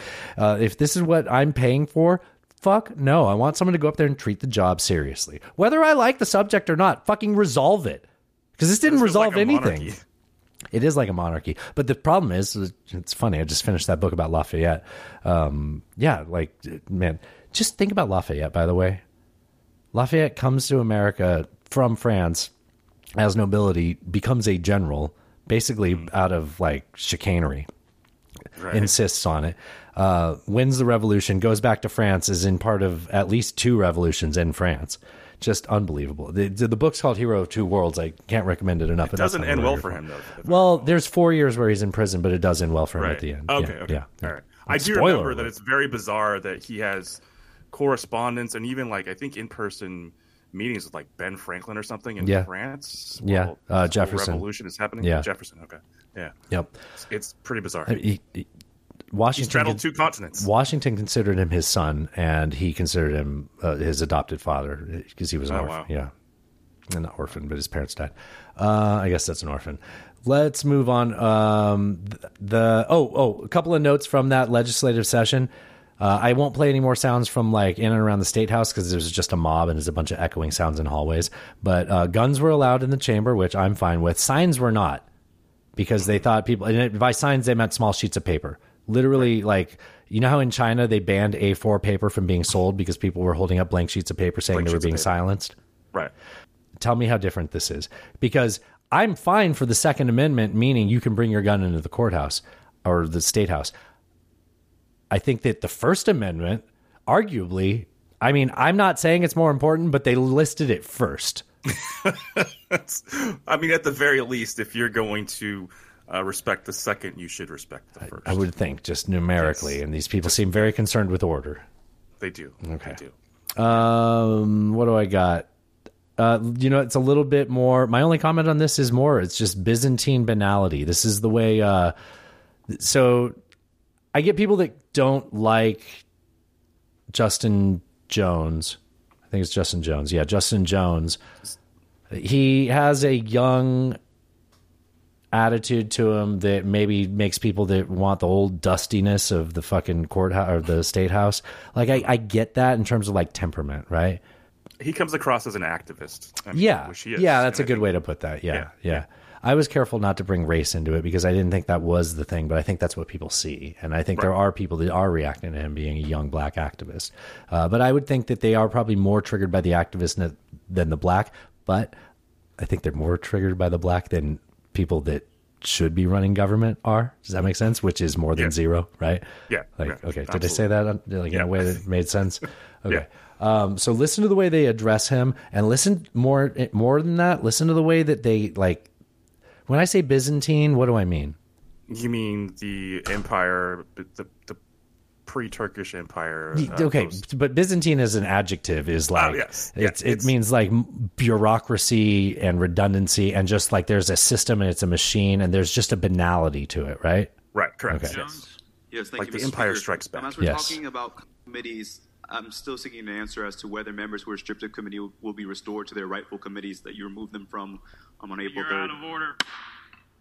Next order, Mr. Clark. Announcements. Announcements. Any announcement? Point of order. Point of order, Mr. Speaker. Um, can you explain how my question was out of order and why We're you under- silenced my microphone? Can you explain under what rule? Mr. Speaker, we were on unfinished business at the time of the question. Representative Jones. So members can ask about. This goes on for like another minute or so, and it's just like Mr. Jones, okay, Mr. Speaker, okay, all right. It's like, dude, motherfucker, you're not letting him ask you. What his point was, people were talking. So this is a segment of the, it's a segment of their show called Unfinished Business, and you're supposed to talk about things that haven't been resolved yet. Somebody asked about the temperature in the room, and he said, well, if they're allowed to ask that, why can't I ask this? I think that's valid. And it's just this back and forth, and one person talking to the person that allows the other person to talk, that allows the other person to address that person to say that, except they keep cutting one person's microphone off. And you can almost hear the the glee in their voice as they And the condescension. ex- yeah, as they exert their power. Uh huh. Like a cop. And- like, I know you don't want this ticket, and Yeah. Um. Yeah. I could let you I have- go. I have the button that determines whether or not you get heard in this chamber, and fuck you. Yep. Uh, I thought you said hurt in this chamber, and I thought about Andy Ogles being hurt in his chamber, and I had a moment of glee. Uh, Andy Ogles is a speaker. Um, this is there is some reason for hope. This is another person in Tennessee politics speaking about this. This is a Republican. Um, so this is the House Republican caucus is very frustrated with the Senate Republican caucus Oh. because the Senate Judiciary Committee only passed three bills. just to say, you know what, we're not taking that up. That, that, that's really unfortunate. They're, they're not just hurting Tennesseans or hurting the House or hurting who. They're hurting people who are truly grieving right now. They're, This is a Republican, Jeremy Faison. Probably the only time I'm going to play a clip saying, check out this dude. There's several other bills. I, I have a bill that got out of subcommittee. Part of what we've called this special session for is for public safety. I have a bill that encourages you to keep your firearm locked up when it's in your car. Doesn't create a criminal penalty. It just encourages that. And and I hear this argument. They say, well, we shouldn't be here in the first place, and the governor shouldn't have called us to the special session. And Chris, I, there's there's a valid argument to say that we shouldn't be here in this special session. I, I, I grant that. But regardless of your argument for or against that, the governor has the constitutional authority to call us here. We're here. There are things that we could do timely that could impact Tennessee, potentially keep Tennessee safer. And um, it, it's just frustrating that that's not what we're doing right now. The Senate, just to say, Sorry. you know what? Okay, go ahead. Wow. Um. I mean, he makes good points. I, I didn't mean to. Uh, I think actually, if I can just jump into the next one, I didn't realize that I had a clip from my book Lafayette. I guess I did realize because I did make the show sheet. Uh, but this clip, I think, does well here. I hear a lot of people over the last few years. Have you noticed the word democracy has shifted in tone from its meaning to perhaps sometimes be a little bit more of a negative, uh, certainly to more of the population than you remember five, ten years ago. Sure. Because there's logic to it. Democracy is what votes in the tyrants of any, you know, prior attempts at republics, right? Sure. The words liberty, equality, fraternity, republic, nation, and citizenship, instead of electrifying the masses, awaken memories and fears that our opponents know how to make the most of. I think it's worth remembering that in 1820, 1830, that was that was a thing then too. You know, these are it's there's a tide that you have to fight against, you know, and all you can do is set up your ramparts and hope that you're strong enough when the tide comes back in. But we do this dance between wanting more authoritarian answers to what's wrong in the world while balancing what we all agree on, which is free will should be you should have the ability to be expressed. And both parties fail at holding to providing true liberty, which people struggle with the definition of liberty. I'm like, it's it's it's freedom with consequences. Like it's Right. easy. Like it's really easy. It's freedom that the government won't oppress you from this. And if you do this to your neighbor, you don't get to get away with it. It's, it's simple. Like it's right. Yeah. All right. I didn't mean I'm to that not to- diversion, tr- but the No, first part. The first part. Yeah, yeah. I'm trying to not allow Godwin to enter the chat right now. oh, I'll, I'll I'll go there with you. You want to talk about? You want to talk about? Uh, why don't you allow Godwin in so I can ask a fun, just asking questions as a palate I mean, so Hitler was elected. Uh-huh. Uh, he was elected by the populace. Yeah. And it took him a few years to sort of get, you know, Tear apart the legislature, to- dissolve the judicial. Yep, yep. Um, oh, but before that, to get all the people behind him. yeah, make an enemy of the press. Um, all of those things, you know, change out civil servants for people. who It's it's the oldest trick in the book for authoritarians and tyrants to say that the press is the enemy. And like, god damn it, I hate the media so much. But like, you can't fall for the trap of believing the press is the enemy. That's what the enemy wants you to believe. Of course, because it's just like it's just like the whole the what's that Russia uh, thing where they they just Flood they the throw so zone, many- and you lose the noise. You lose the signal to the noise. Yeah, they throw so many fallacies at you that it's just like, well, who can believe anything? It's all bullshit. Right. So why bother? Why try? Right. Like you know, that's it's it's it is part of the authoritarian playbook, and people fall for it time and time. again. You But brought to up your point, to your point, this is the you know this is where you have to stand up and try and you know fight back that that wave, right? Right. Yes. Yeah. And you know, and and and the way that happens cross generations, because what happens is a crisis leads people to believing this. They understand ways of preventing it. The next generation doesn't have to experience that. They don't understand the value of it. That's why you have to have cross generational, like institutional projects. And those institutions get rot. They have industry capture, and you have to fight that off too. But it's like if you don't do that, we go back to not having all the things we like. Where I would talk to my friend on a video phone. Right. Like I lived that life less than a generation ago. Like, like that. This is very fun to have, and I think we should try to hold on to it. and just because to Russia and nice China things. want to break out of this structure that we have because they want their chance at doing, they're gonna fuck it up. Like we have a whole fucking system, and you're screwing up the system because you think you don't get it good. You know why you don't get it good? Because you fucked up and became authoritarians two, three decades ago. Sorry, two or three generations ago. Four. Sorry, you know what? I didn't mean to say it that way.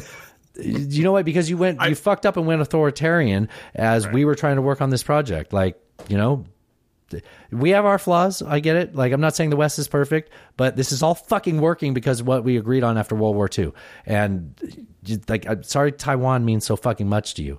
Like, I know that's not what it means. I know you need to conquer the whole island chain, and Taiwan's the biggest one in the way, and it helps you reunite China. All right.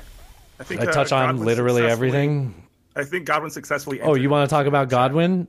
No. I have a Dustin asked questions that I've Oh. been afraid to ask, Sure. but you brought up Godwin. Name a politician that um, actually followed through on his promises better than Hitler.